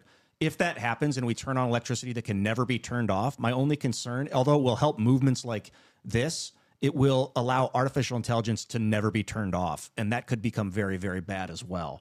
So maybe the risk of having a centralized grid. I mean, I love solar panels and batteries and like what are they called? Baofeng, you know, Wi-Fi, walkie-talkies where you can do CB radio with your neighbors. And Right. but what do you guys think about unlimited, like nonstop electric? Are you more worried about artificial intelligence taking over, or more worried about like some dumb corrupt government taking over? Oh, dumb corrupt government by far because it's already done. It's already happened. or, I- or dumb, corrupt government using AI to get more control of humanity. Well, and that that's also happening. So, uh, but I- I'll to play off your other point. You know, Thomas Massie has has his own like little mansion in Kentucky that's all it's all off the grid, electric ran. Um, I think I think the answer has been for the longest time that it's not necessarily solar power, but rather uh, you know personal nuclear reactors. Like that that to me is so clearly the answer if we want to actually be independent in terms of energy production and also reduce carbon emissions. But the fact that it hasn't taken off just demonstrates to me that it's fucking these people are full of shit. Well, there's a lot of rules and regulations that are preventing it from taking off of here course. in America. But in China, that's what they're literally working on with Bill Gates. That's Yep. the projects that they're working on. Bill Gates is literally in fucking China saying, hey, we're going to give you this revolutionary, we're going to develop this revolutionary technology. Um, and the Chinese are going to have it, which highlights how, uh, uh, again, a lot of these globalists, a lot of these central controllers, they don't give a fuck about America. They don't give a fuck about its people. They don't give a fuck about the Constitution. They will use and abuse you in any way that they want. And if you think they have any kind of allegiance to you because you were born on the same piece of land that is related to their kind of territorial taxation fucking area, fuck no, it does not. So people need to realize here that the countries are being played off against other countries and that anything and everything is very possible here especially with how just very violently the political pendulum is is swinging back and forth in very dangerous ways that of course uh, creates a very unsafe situation for the future of this country especially with the future of the next upcoming election that i think is going to be very tumultuous to say the least Yeah. Well, let, let me just add to your your early question about Al- Alex whether or not he should pay the settlement. Number one, he can't. But number two, even if he could, I ag- totally agree with your assessment that you cannot allow that precedent to stand. That people walk away with almost a hundred million dollars because you said something that was fucking wrong. Like that. That is just such. It's such a crazy precedent that would make it so that ultimately every commentator of any variety that is really not every commentator any commentator that is a political dissident of any variety they will all be under the the sights of the the litigation threat for forevermore so i i hope he doesn't pay it and i hope he files bankruptcy and like let's be honest just like tucker as long as he's got a microphone and and a way to get it out to the public he's gonna have a fucking tremendous audience so like forget it just let it go and and regroup if he doesn't give them one red cent, they're not going to be incentivized to continue to attack people this way. Yep. Um, the, their lawsuits. I mean, the lawyers here, they're getting a lot of money. They're getting what what, what they want. Uh, but but a lot of the other lawyers from uh, the the family side here. Um, I, I think a lot of them are. I don't know. People should verify this just to fact check it. I think they're working pro bono as a way to to get a piece of the settlement. They're not going to get anything here if Yep. if Alex Jones says I just don't have any money. Yeah, I, I think that's exactly right. And and the the lawyers that did it, uh, you know, on the come pro bono, like those motherfuckers need to go starve. Like you cannot let these people walk away with millions of dollars because they they hunted him down and they gave him one of the most unfair judicial proceedings I've ever seen in my life. So 1.5 billion. It's not reasonable. It- It's like- insane, It's a bro. big ask, and then they're like, okay, just six percent, but six percent of an unreasonable amount is still unreasonable. Like you've got to give a eighty-five million reasonable- dollars is probably as much as he's made in his career, dude. Like that's ridiculous. If you guys want, I, I want to talk about authoritarianism and kind of right, carry on go. with the show we were talking about earlier when I mentioned Pearl Harbor. If you're into it, because Sure. like sneak attacks, it's a big hard segue. But I mean, what do you got, Luke? You Uh, want? I'm seeing some breaking news now from uh, Rockefeller Center of uh, people fighting with uh, police officers. There's a pro-Palestinian protest happening there now, where uh, the Christmas tree is supposed to be uh, lit up at Rockefeller Center, uh, a, center named after a very bad, horrible globalist man that did not give a fuck about anybody and is has created some of the worst policies in the world. But uh, anyway, here's the clip that's going viral right now. That is from Viral News New York City on Twitter.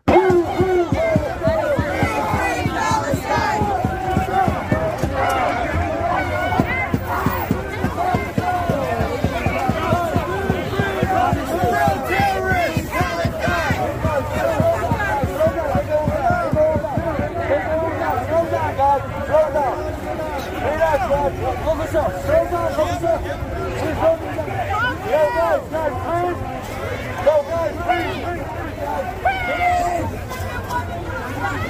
Again, we're just getting the video now as we are seeing it shared around wildly here on social media. As, uh, uh, of course, it doesn't look too chaotic. It doesn't look like it's the, the, the summer of mostly peaceful protest just yet. But we do have to understand that the last election cycle had a lot of violence, had a lot of civil unrest.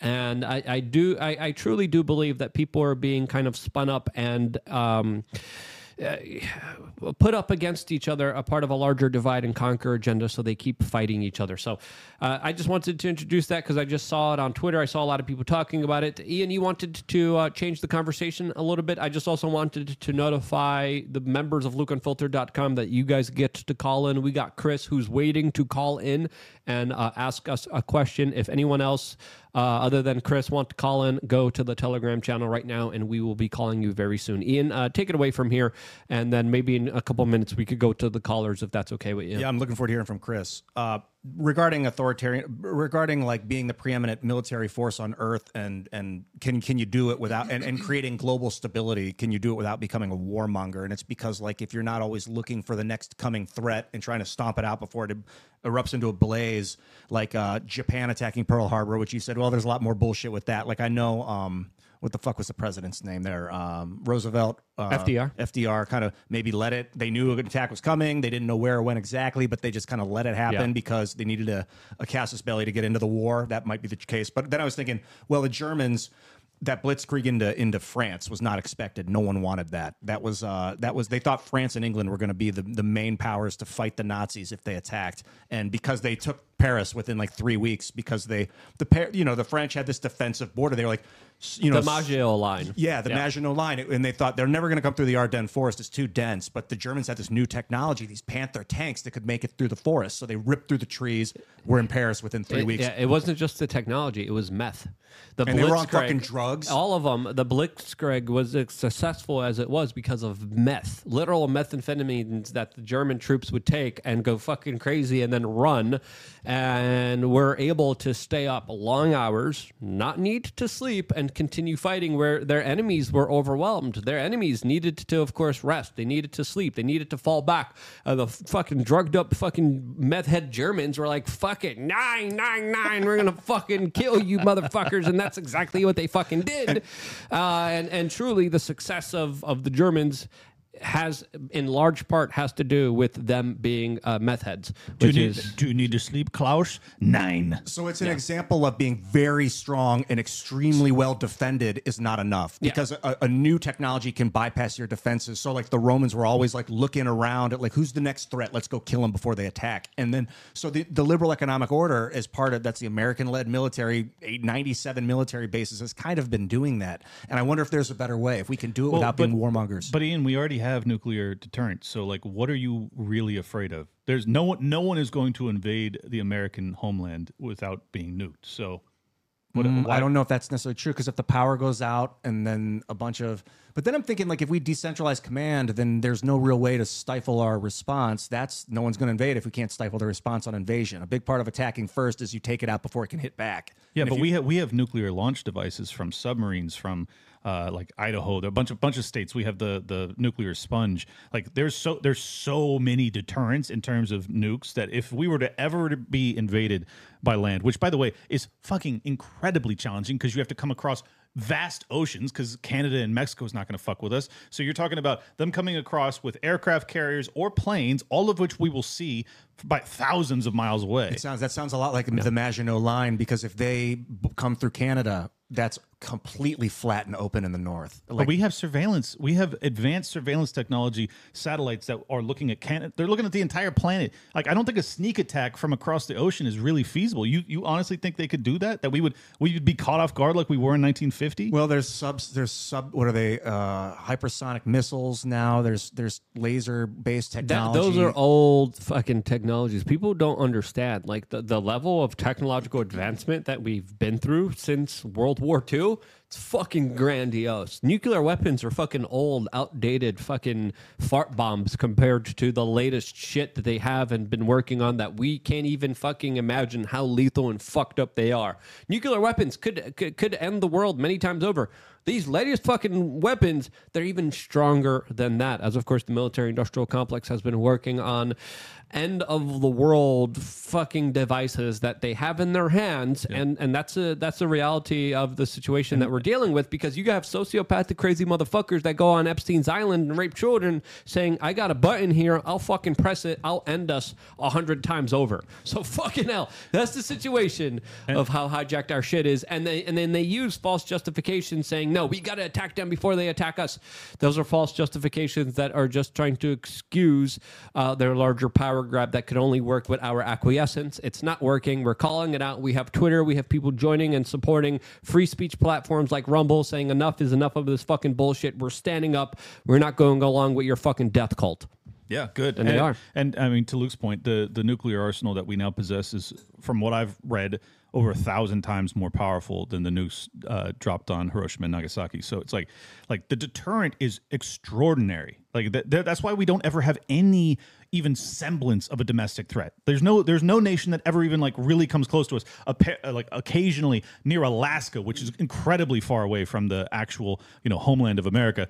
Like you'll have a, a Russian flight that might come near one of our subs or something, and it'll be like some big big news story for a couple hours. But beyond that, the, we've had no threats. And to be honest, neither has the Russian homeland or the Chinese homeland or Yeah. the Indian homeland. On that's intent. That's that's that's because real. they have nukes. Yeah. So we, we got two Rumble rants that I want to get into, and then, of course, we will be going to Chris on lukeunfiltered.com, who will be calling in and asking us an unscripted, unfiltered question. We got one super chat here by I'm Not Your Buddy Guy saying, To those who support Donald Trump, take solace in knowing every single evil and corrupt person, organization, corporation, agency, media, globalist, or hack, even China, hate that man. Um, okay.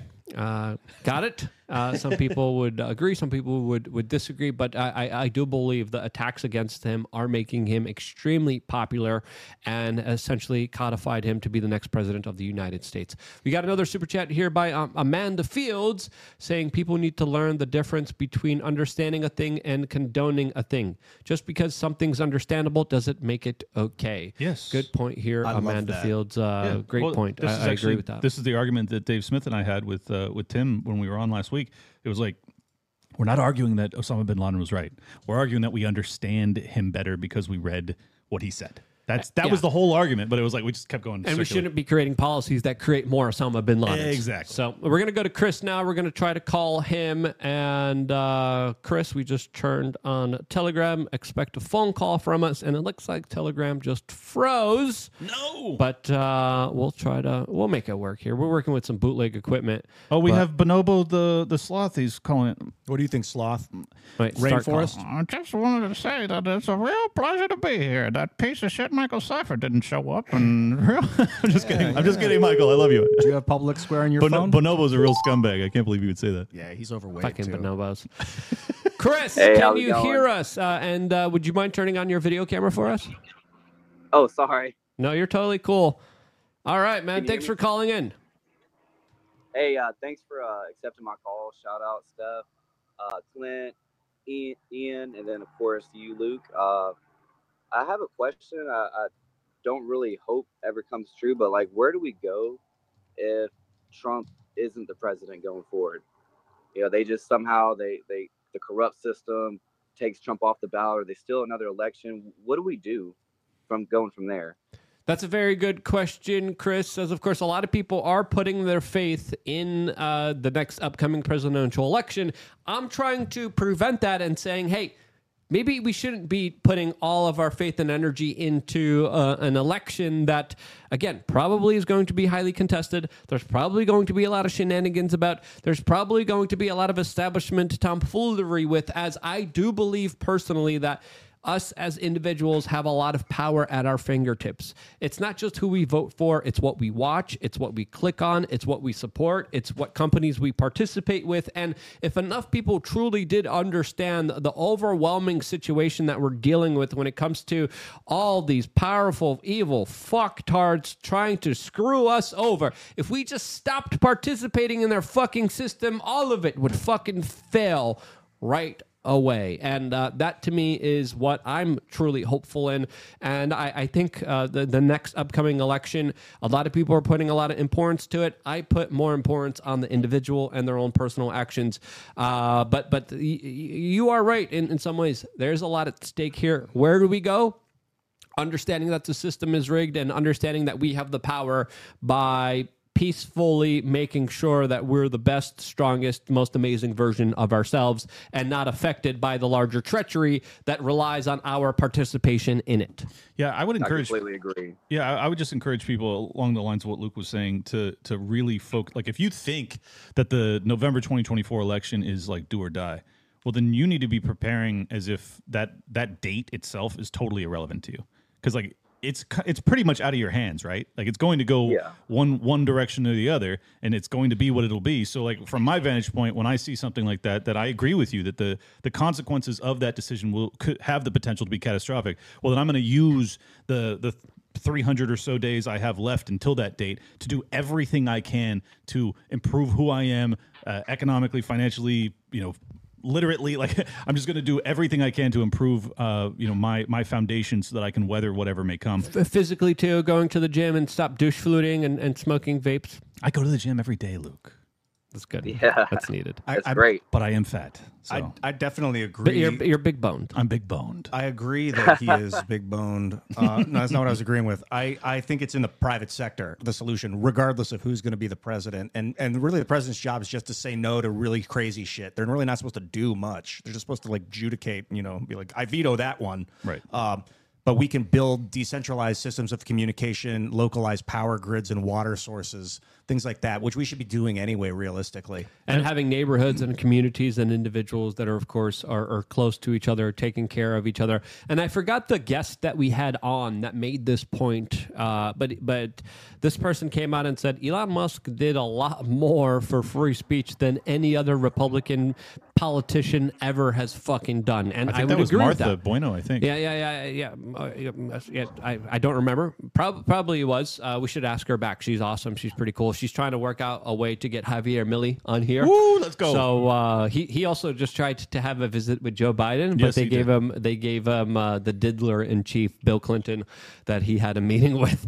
Uh, Hey but- guys, yeah. thank you so much. My phones might die, so like it's at one percent, so I'm not hanging up.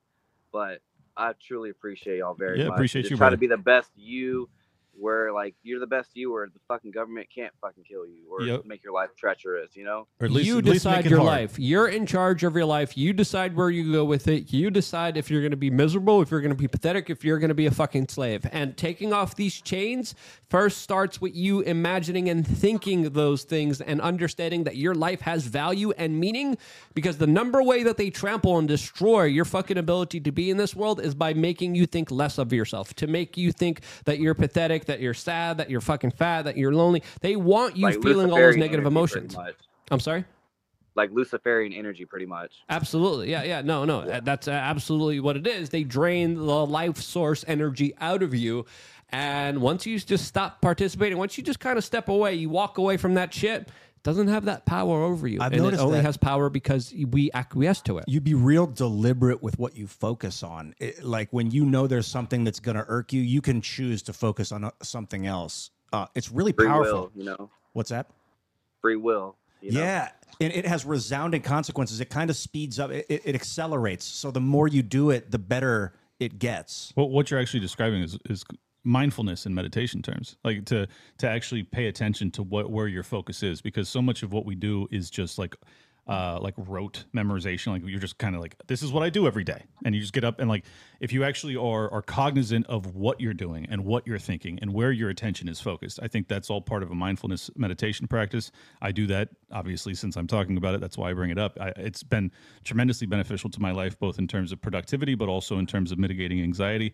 I think that for anybody that's very anxious about our political environment, I would encourage you to start on that kind of internal exploration and then also work on the external in terms of improving your life. I look at the all that stuff on the internet, and I'm like, well, there's there's infinite stuff on the internet, roughly. I mean, not truly, but I, so what doesn't really matter? I'm going to look at all of it eventually. I'll, I'll get a look, but the reality is, you're only ever going to see like a quadrillionth of a percent of like one percent of it, and you get to pick what that is uh, at this stage. So, So do it. Make it beautiful. Yeah. Your, your thoughts are your reality, so choose them wisely. Chris, thank you so much for being Thank a you. member of uh, lukeunfiltered.com. Thank you so much for calling in. It's always awesome to see the faces Hey, of the shout individuals. out Stone Tim Pool.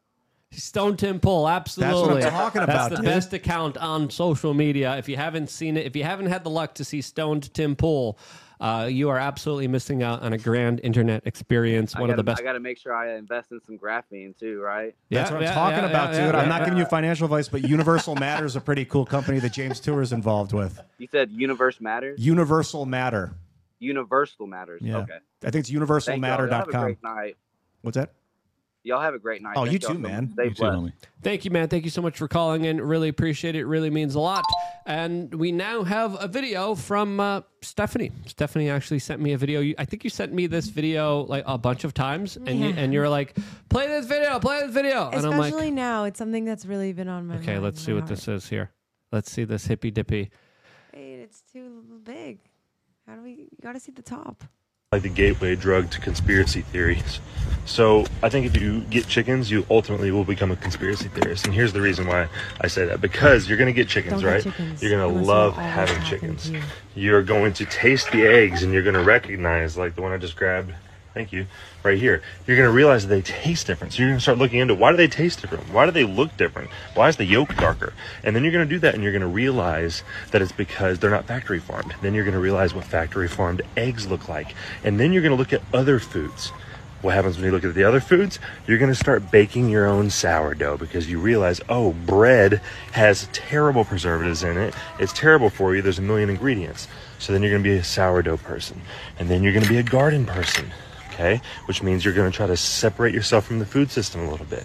After you do that, you're going to realize some of the medicinal properties in food and in your garden, like garlic and honey and all of those things. And then you're going to start feeling a little skeptical, a little skeptical about the pharmaceutical world. And ultimately, what I'm saying is, is if you go to Tractor Supply, look at all the cute little chicks, just realize you will ultimately become a conspiracy theorist if you do so. But the eggs are good. I missed that. What was that last part about Tractor Supply? It- It was just kind of bringing the circle or the story full circle back to like if you just That's- go get chickens at Tractor Supply. That's you're where you gonna- get the chickens, Ian. I, I will say, Stephanie, I think this is a, a great part about why you're here and what you do. Although maybe you don't say as much as people want you to say on the show. No, no, no. She talks way too much. Yeah, she absolutely She does talk for a good portion of the show. Yeah. Stephanie's got a lot of deep knowledge about these kind of things. She's so- almost as talkative as Bonobo, and it's like it's kind of overwhelming. Well, I do have a degree in permaculture, so this is right up my Ah, alley. there and, we go. You know, Luke's been talking about some chickens, and my dad's got some chickens. So, School us on games, Steph. Yeah, like what's a good permaculture setup? Well, you need chickens first. Okay. actually, you need land first. We start there. Okay, you get lands and you get chickens and what? Get the wife, the kids. You get land. You get the chickens. You get the solar panels. Okay. You build the structures. You plant the seeds. You make a food forest. All right, then you run for Congress and your name's Thomas Mm-hmm. Massie. Then you're off the grid, and you don't have to worry about any of this stuff. Thomas Massie has a Cluck capacitor, which is uh, really awesome. My friends in New Hampshire have that as well. Uh, shouts out to my friend Jay Noon, who also has a Cluck capacitor.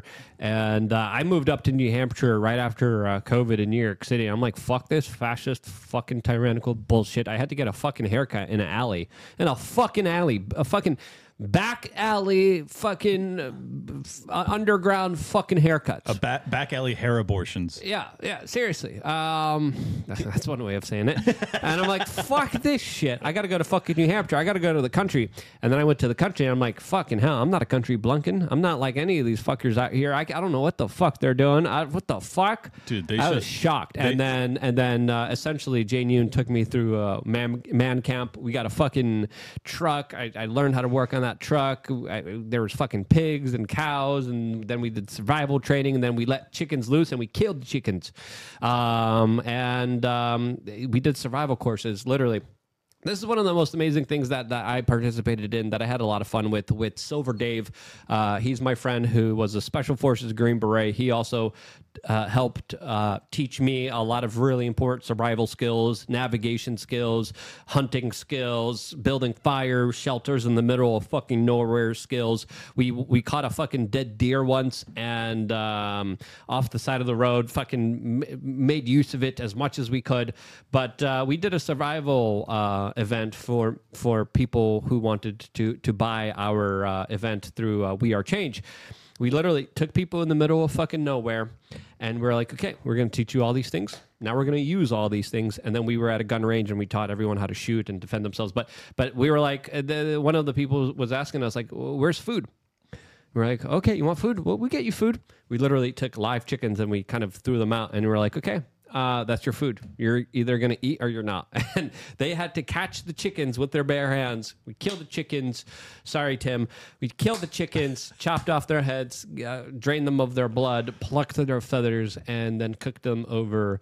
Uh, a fire that we all made, and it was it was it was an incredible night to, to be a part of. Everyone slept in their own shelters, and it was a really fun fucking event that we did. That you guys get to see videos of by being a member of LukeUnfiltered.com. You get to see some of those classes that are available for uh, members of LukeUnfiltered.com that we Can filmed. I I was just going to say rest in peace, Roberto Jr. Yeah, that's sad. I was just telling Stephanie yesterday, like I could have saved that chicken's life. I was, I, I should have walked up to him and done some reiki on him, but that's taking me away from what I wanted to Bro, say. I would have, I would have, I, I would have deep fried that chicken. Chickens are for eating. He's a Uh, rooster. He was a cock. yeah, big, little bit tougher meat. I hear, but you would eat him I, anyway. I, I have no experiences eating cocks, Ian. But go ahead. Tell, me- No, tell me. that's tell me not about. true. You Tell me do. about. Tell me about your Yeah, you do. experiences eating lean cocks. what go I was ahead, thinking, Ian. well, the leaner the better. Uh, firstly, Cocks? I was thinking the about leaner cocks, with you this technology, with this internet video, and like how one dude can throw up a video and then like tell a hundred thousand million people something that we could start like a, a you call it a commune. The problem, like, be like, hey, bring a thousand bucks, fifteen hundred bucks, you can work the field. You, you you'll get a place to live, and then we get like ten thousand people go to some like five hundred acre farm, permaculture farm. But the problem is cult. Like it can't become a cult. We cannot. It'd have to have a government. It's funny. It's funny because just as you're telling me that, and I'm looking at you, and I'm like, you're the cult leader. That's what I'm talking about. You cannot do a cult. These But fucking things happens. devolve into cults. That's the problem. I But- know. So governments, where like the structure's on paper and no one person is in charge of anything, those function better. but they don't. They they function in the in the interim. I think they you're right in like the in the like the preliminary stage. It it might function better, but long long term corruption just grows upon itself and it becomes really dire. I mean, like think about the worst cult possible today versus the U.S. military empire. Like it's clear which is more dangerous. So. I would I would lean towards the cult, and I mean you still don't have to join the cult, but I, I would still lean towards the the voluntary smaller communities versus the coerced ones. With I, I think we also just got the breaking news. Uh, first of all, uh, chickens again deserve to be eaten. They're delicious. Uh, also provide eggs and nutrition. and they're dumb. they're Um, super dumb. Eh, But I, I think we just got the breaking news. I haven't seen confirmed, but I'm seeing AL- ALX report on this uh, right now that uh, Henry Kissinger has uh, passed away at the age of 100. Wow. Um, that's that's 100 years old. yeah. That's, Hell, hell got another one. That guy has a tumultuous history if you read about Henry Kissinger. He's been around since Nixon. I mean, he was in the 50s. He was like kind of groundbreaking in the 50s. He kind of created the idea of limited war just to avoid World War III. And Yeah. for all we can tell, it kind of has. Well, he's isn't he also the mentor of Klaus Schwab? Yes. Yeah. And um, yeah, we shouldn't celebrate death. I'm, I'm always very careful on, on situations like this. But um, yeah, the news is coming in that he he did pass away at the age of 100. A lot of people are reporting it now. And, uh, you know, there's a lot of things you could say about uh, Henry Kissinger. He's someone that we uh, confronted here many times. We didn't have the best of relationship with him.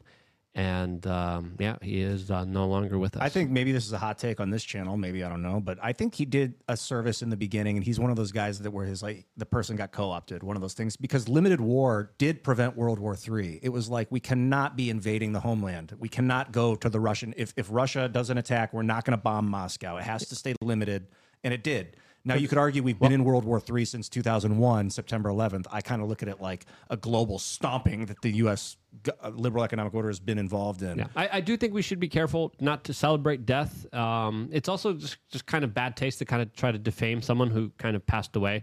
Uh, but he definitely didn't have the best record. Uh, I understand your, your argument, but uh, there's also population control efforts that literally he uh, prophesized, wrote, and implemented that have led to a, a tremendous loss of uh, human life. Some people, you know, I, I, can understand where your argument is coming from, but uh, I think it's fair to say from what we saw in Laos and Cambodia and in Chile that uh, prioritizing uh, life wasn't in uh, his Well, best interest. And let me make the the more I think even a more moral argument as to why Kissinger was wrong about these quote unquote limited wars.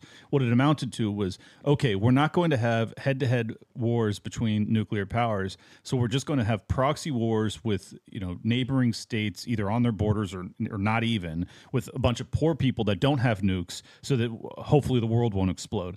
Like the answer is not proxy war in Vietnam or Afghanistan or any of these other fucking impoverished nations. It's not war. I like so I don't agree. Like what why do you think that it was a pressure release valve to have these wars on a limited scale? it kind of um uh, it kind of coincides with what we were talking about earlier about like the the Romans, how you would always be like, we need to secure our borders, and our borders happen to be way far away from our actual borders because the tanks, if the tanks are right across the border, they can be in the capital tomorrow. So it it's sort of, I- I think it was sort of like a, a protection, you know, you know, like a forward protection methodology, but, But again, every time you bring those up, I'm just going to point back to yeah, Rome fell though, and the Amer- the American Empire will fall too. And this was based off of Kiss- Kissinger's advice. So I I just I just strongly reject the neoconservative tendency of like we have to if we have to project power. That's always the phraseology that they use. We have to project our power onto the globe. The answer is to project power through internal strength, being the strongest economy, having people that actually want to acquire your products because you have the most intellectual people that are also the most free to create and innovate. We used to be that. And instead of just honoring that tradition, the, the American foundation of we will lead the world by being a, a pinnacle, uh, the shining city on the hill, all that lofty language, we just abandoned that for for brute force. Yeah, we should be exporting the U.S. Uh, language. It should be English, the dollar, and fucking hilarious movies. That's the shit that the world should be going after right now. And but we don't have hilarious sense of- movies. sense We of have, humor. we have a transgendered, Yeah, woke uh, bullshit. yeah, that's the ESG counter. That's like the shit. cultural counter.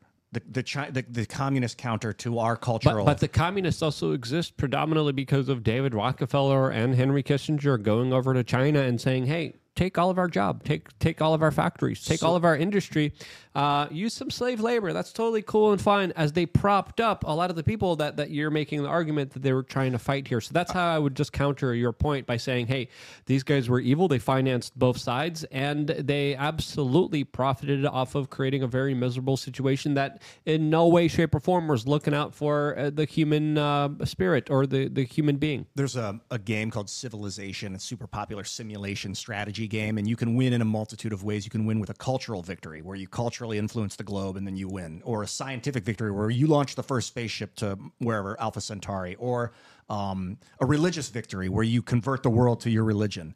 Um, or a military victory where you conquer most of the globe. And it sounds like we had an opportunity as the United States after World War II to pick which one we wanted to, to focus on. Kissinger was war. He was like the military victory is where we're headed. And I think cultural or scientific are the way to go personally. Could not agree more. And and th- this is why I will, even though I, I will respect Luke's wishes not to, uh, you know, speak ill of the dead, uh, I will just say, not a fan. Not a fan of the trajectory he took us on. We had all of the advantages, uh, economically, culturally, civilizationally, every every aspect, every way you can possibly imagine, and we squandered it for the military-industrial complex and the globalists. And that, and I will never forgive these people for that. Just personally. I mean, you look at the results of a lot of their policies. They they they really, I would argue, do- don't work in our favor, and they truly do prioritize the the kind of private business banking globalist class that is establishing a lot of these policies that only clearly benefit them and and no one else. You look at the prolongment of the Vietnam War. You look at the, the the butcherings. You look at the elected officials that were kind of taken down. You look at you know things like Iran Contra. You you look at Agent Orange. You look at all these fucking things. How do you explain them other than it, it, it is a gross kind of over, oversimplification just to say they're evil, but but they are. De- they're deeply misled. If you want to be very kind about it, yeah. I look. I'm not a big nationalist. I'm really an individualist. But compared to globalism, I'm definitely a nationalist. And these people have major globalist tendencies. And and as far as I'm concerned, anyone with a globalist worldview is ultimately uh, a huge danger because it, it requires a collectivist mindset, one that is very counter to the the rights of the individual. Um, that's why I think that these people are we so got to do this wrong thing in pr- in order to prevent wrong thing. And I'm like, Right. you're, you're doing wrong. You're just doing the thing. Yeah. Okay, you shouldn't be doing that. So that's my argument. We have to fight them over there, so we don't have to fight them here. That's almost always a lie. Like if you could do it fast enough, then it works. But if long, prolonged wars do not work, Yeah, but that's that's not the game though. The like that's how they market it. We're going to be in and out. The Iraqis are going to thank us. Bull fucking shit. Twenty years, twenty years, and and they still bomb us to this very day. Plus, with internet video, time is almost irrelevant. The things that happened 20 years ago are persistently on the internet, uh, observable now. Like time, it's like, yo, you, this, these wars last forever now in the minds of man. And the and the animosity also lasts forever in the minds of the Muslim world, which we have, uh, for whatever reason, we have aligned ourselves to be antagonistic with them in every form and fashion. I'm like not that into nationalism. I, I in 2007 and six, I, I was like these fuck fuck nationalists, fuck this obsession with America. Like let's let's it's globalized now. I am into statehood. I love localized government, but I don't know that we need to fucking rely on a federal government like a board. I agree with you. I like this is why I'm a states' rights guy. I'm a you know I I'm going to lean on the Federalist path and the Tenth Amendment and the Ninth Amendment to try and try and diminish federal power. This is why I moved to Florida. I think this is why many people moved to Florida is because California for me made life unbearable. For Luke, it made New York unbearable. And like this is our last line of defense. But if you have a really over encroaching uh, federal government, even that won't necessarily protect you. So Are you guys? I just want fucking decentralization. I just want no fucking central controllers coming down and saying, "I need to do this. You need to do this. You, I know what's better for you." Because motherfucker, you don't. Let me make my own choices. Like my, let me make my own decisions. It's my body. It's my fucking choice. It's my life. It's my destiny. It should be in my fucking hands and no one else's. yeah, Literally- let Luke get his abortion for God's sake. Speaking of in your hands, like if you could pass, if you could like Abortion is murder. if you could write bills and pass them into the Senate locally, like through your app and then it'd be like, yeah, we still have our representatives. They work from home too. we can all write bills. We all have now an opportunity to influence our Senate. When when Then- you see the average person though, like on the street at any of these protests, like, do you want any of these people to have a say over your life? I would hon- like for them honest. to offer their bills to the system that I can vote on yes or no on. And if But- the bill but- sucks, I'm going to say no or add an I, amendment I know, to it. I know, but you'll say no. But if it's fifty-one percent, then you have to live under it. But then it goes to the Senate, and the Senate can say no. If it's a bad bill, it won't get passed through the Senate. okay, so you're saying the people are the only ones that can actually propose bills to the floor of the House and It Senate. would be, including the representatives, they'd still be part of the people, and we'd all just work together. And then if the power goes out, the representatives we've elected, we send them there to go do it for us in our stead while the power's out. I, I want expiration clauses. All the laws Hell yeah. expire two years. That you got to re fucking vote them every two years. You you want these laws? Well, I like Two I, years I like, expired I like the uh, you you want one new law, you got to get rid of two or three or five or 10, 20, 50, 5,000, whatever. Uh, like I, I want them to actually dim- diminish state power because there's so many fucking laws in the books. It's just it's just it's impossible to stay in line with legality in this country. Yeah, you want to spend money? Uh, fucking finance it. You want to go fire, fight a war? Go fucking fight a war. But you got to fucking do it. All right. Stop making other people do this shit. Yeah. And they do it because of this kind of larger collectivism, this larger central control bullshit ideology that people still keep falling for. That I think is uh, the root of evil. Yeah, Dan Crenshaw, you get to go on the front lines in Ukraine. Uh, Yeah, ben, ben, ben. Shapiro, let's go. Come on, you want you want this war? Go fight it. Yeah. Let's go. for real. I just don't think the military victory is possible anymore with nukes. You can't. We can't invade and conquer Russia or China or India. It can't be done. But you don't get- need to with fifth generational warfare that's already uh, fighting, uh, and and it's it's already in a full blown fucking war right now That's that like we the don't even realize That's like it. the scientific victory. People are fighting for the control of the scientific mind. But I, I think people need to realize that like if we don't if we don't focus on our own economic salvation, like uh, just the American empire is is bankrupting us so rapidly, and if the U.S. dollar reserve currency status is lost, and all of those trillions of U.S. dollars that are floating around in the economy overseas, if they all come flooding home, hyperinflation is upon us, and then it's fucking game over for our our entire empire.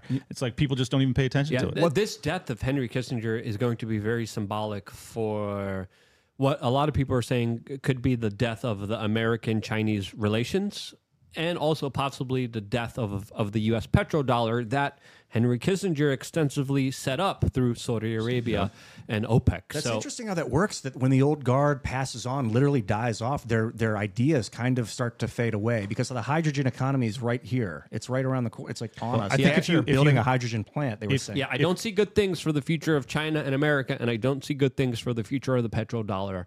And I think Henry Kissinger's demise signals troubles ahead for those two very specific, influential parts of his life that he had a major impact in. Well, I'll just say that um, if you live an honorable life, I believe that your legacy lives on past your the death of your corporeal being.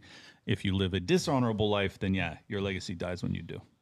Absolutely. This show was uh, pretty interesting. I know Michael Seifert didn't show up. Bonobo, the loving, cuddling bear, filled in. Uh, we really appreciate it. I was talking to, to Michael um, as the show was going on. We're going to reschedule. We might have him on next Wednesday, but we have a lot of really incredible guests coming on Monday, Tuesday, Wednesday next week. Mear One is going to be here 7 p.m. Eastern. He's an awesome, really incredible artist that actually made that 1984 George Orwell action figure that you see in my photos. He also makes a lot of really incredible art that a lot of people like to criticize and attack. So he's going to be on Monday.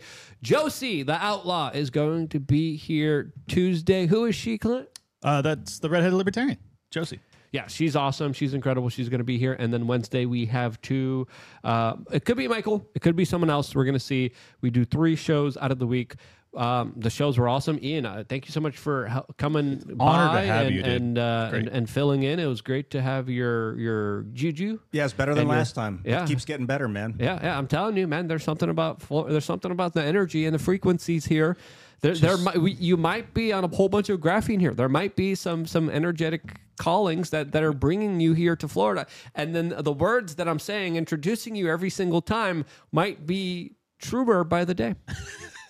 Okay, you've you've you've incentivized me. Yeah. I'm. Look, I'm just saying I would like to have you here as often as possible. So thank you for coming. I David. love it. I love the ability. Thank God for travel, the ability to fly on airplanes. Like these are things we need to preserve as a species because Agreed. it's really It's pretty magical. dope. Or- or I'm- we need to do and, better. And I'm going to Teleport. be joining uh, you guys very soon for some very special shows that are going to be coming up on the Beanie Cast, which are going to be really awesome. So uh, stay tuned for that. A lot of really awesome, fun stuff. I- In the meantime, vote with your clicks. Share this video, subscribe, register on Rumble. The more subscribers we have, the more people that sign up, the more of a chance we have of getting this larger kind of message out there. Those clicks, those th- that little thing, that little participation, instead of just being on YouTube, being here on Rumble means the fucking world, and every little small individual action fucking adds up to something huge and major. Sign up, subscribe, click the notification button, download the app get on it. And because you do, this is why we're still able to be here. And I can't thank you guys enough for that, for the super chats, for the people calling in, uh, for all the people supporting real independent media. Clint, where can people find more information about you and your videos? at Liberty Lock Pod on Twitter or X. Please do follow me there. Uh, Liberty Lockdown's the show, and the episode with Ashton Forbes and Ian Crossland just came out a couple hours ago, and it's fantastic. Do not miss it. Just search Liberty Lockdown. And last but not least, I will be in Connecticut this weekend speaking with Josie the Redhead Libertarian, Maj Toure, uh, Recton Wall, Josh Smith, a bunch of uh, great speakers, and it's lpct.org. If you guys are able to come out, it'll be Saturday. I will actually be giving the keynote, so that'll be interesting. Connecticut? Why? In, tell them to come to Florida. Seriously, Dude, Connecticut is like the most statist, fucking nastiest place that you could be. The tax rate there, the tolls, the roads. What the fuck are you get? Libertarians, stop fucking up. Let's go. Support businesses. Have people go to good fucking places like Texas, Florida, all the fucking free states. Why are you in these statist shitholes? Stop giving them your time, money, and energy. I want. I, I was like, hey, uh, it sounds like a cool event, and then I'm like, I heard Connecticut. I'm like, fuck that shithole. it is just overpaid fucking bureaucrats and shitty roads and shitty fucking places. Connecticut is a fucking. It's it's it's. it's some people say you know th- there's other parts of the the, the America that, that are really shitty. I, I I personally think Connecticut, the asshole of America. Wow. Horrible fucking place. shout don't, out to- you don't want to fucking be there. Shout Wha- out to LP Connecticut for inviting me to to give the Connecticut. keynote. uh, Luke and I actually lived in Connecticut at the same time, working at that in Norwalk, Connecticut. Shout out Norwalk, Connecticut, at the Palace Production Center. That was pretty cool. Yeah, yeah. I visited you and this theater that uh, you and Bill Ottman were uh, working on some interesting Yeah, it stuff was when it the comes to Mines- mines. Mines Uh, headquarters me a and short Tim period. visited you guys uh, there. It was a huge theater that was considered- like in demolition too. We looked at, re- at buying it and renovating it, but it was just such a mess. It was going to cost a couple million to buy, three million more to renovate, and it was just like, yeah, theater, not right now, not right Oh. now. Lots of mold. One one final note: uh, myself and Tower Gang will be interviewing Gavin McInnes in about twenty minutes. So see me there. Tower Rock and Gang on. Rumble. Well, I'm at Ian Crossland all over the internet. Follow me and subscribe on Rumble, YouTube, X, Minds, and Facebook. Anywhere else really you find me. And uh, I go live often Monday through Thursday at 1 p.m. Eastern Standard Time and Friday at 3:30 p.m. Eastern Standard Time. Congrats on starting your solo show again. Thanks man. for coming on, man. Yeah, dude, and of I'd course. love to have both you guys, Stephanie and Luke, at some point in the future too. We'll Hell yeah. talk. We'll go deep, maybe on permaculture. That's a pretty interesting concept. Let's do it. And uh, also uh, 8 p.m. Eastern Standard Time. Tim Pool. I'm doing a show with him tomorrow night and every night. Timcast IRL, and I'll see you there. Until he moves here and uh, is going to be working. My microphone? You can find me on Instagram at Steph We Are Change, and if enough people follow me, maybe I'll post more. You'll hear you heard it here. Ian Crossland, a part of the best political show.com. My last message to you guys. Fuck Connecticut. I love you guys. Stay tuned for more. 10 second delay.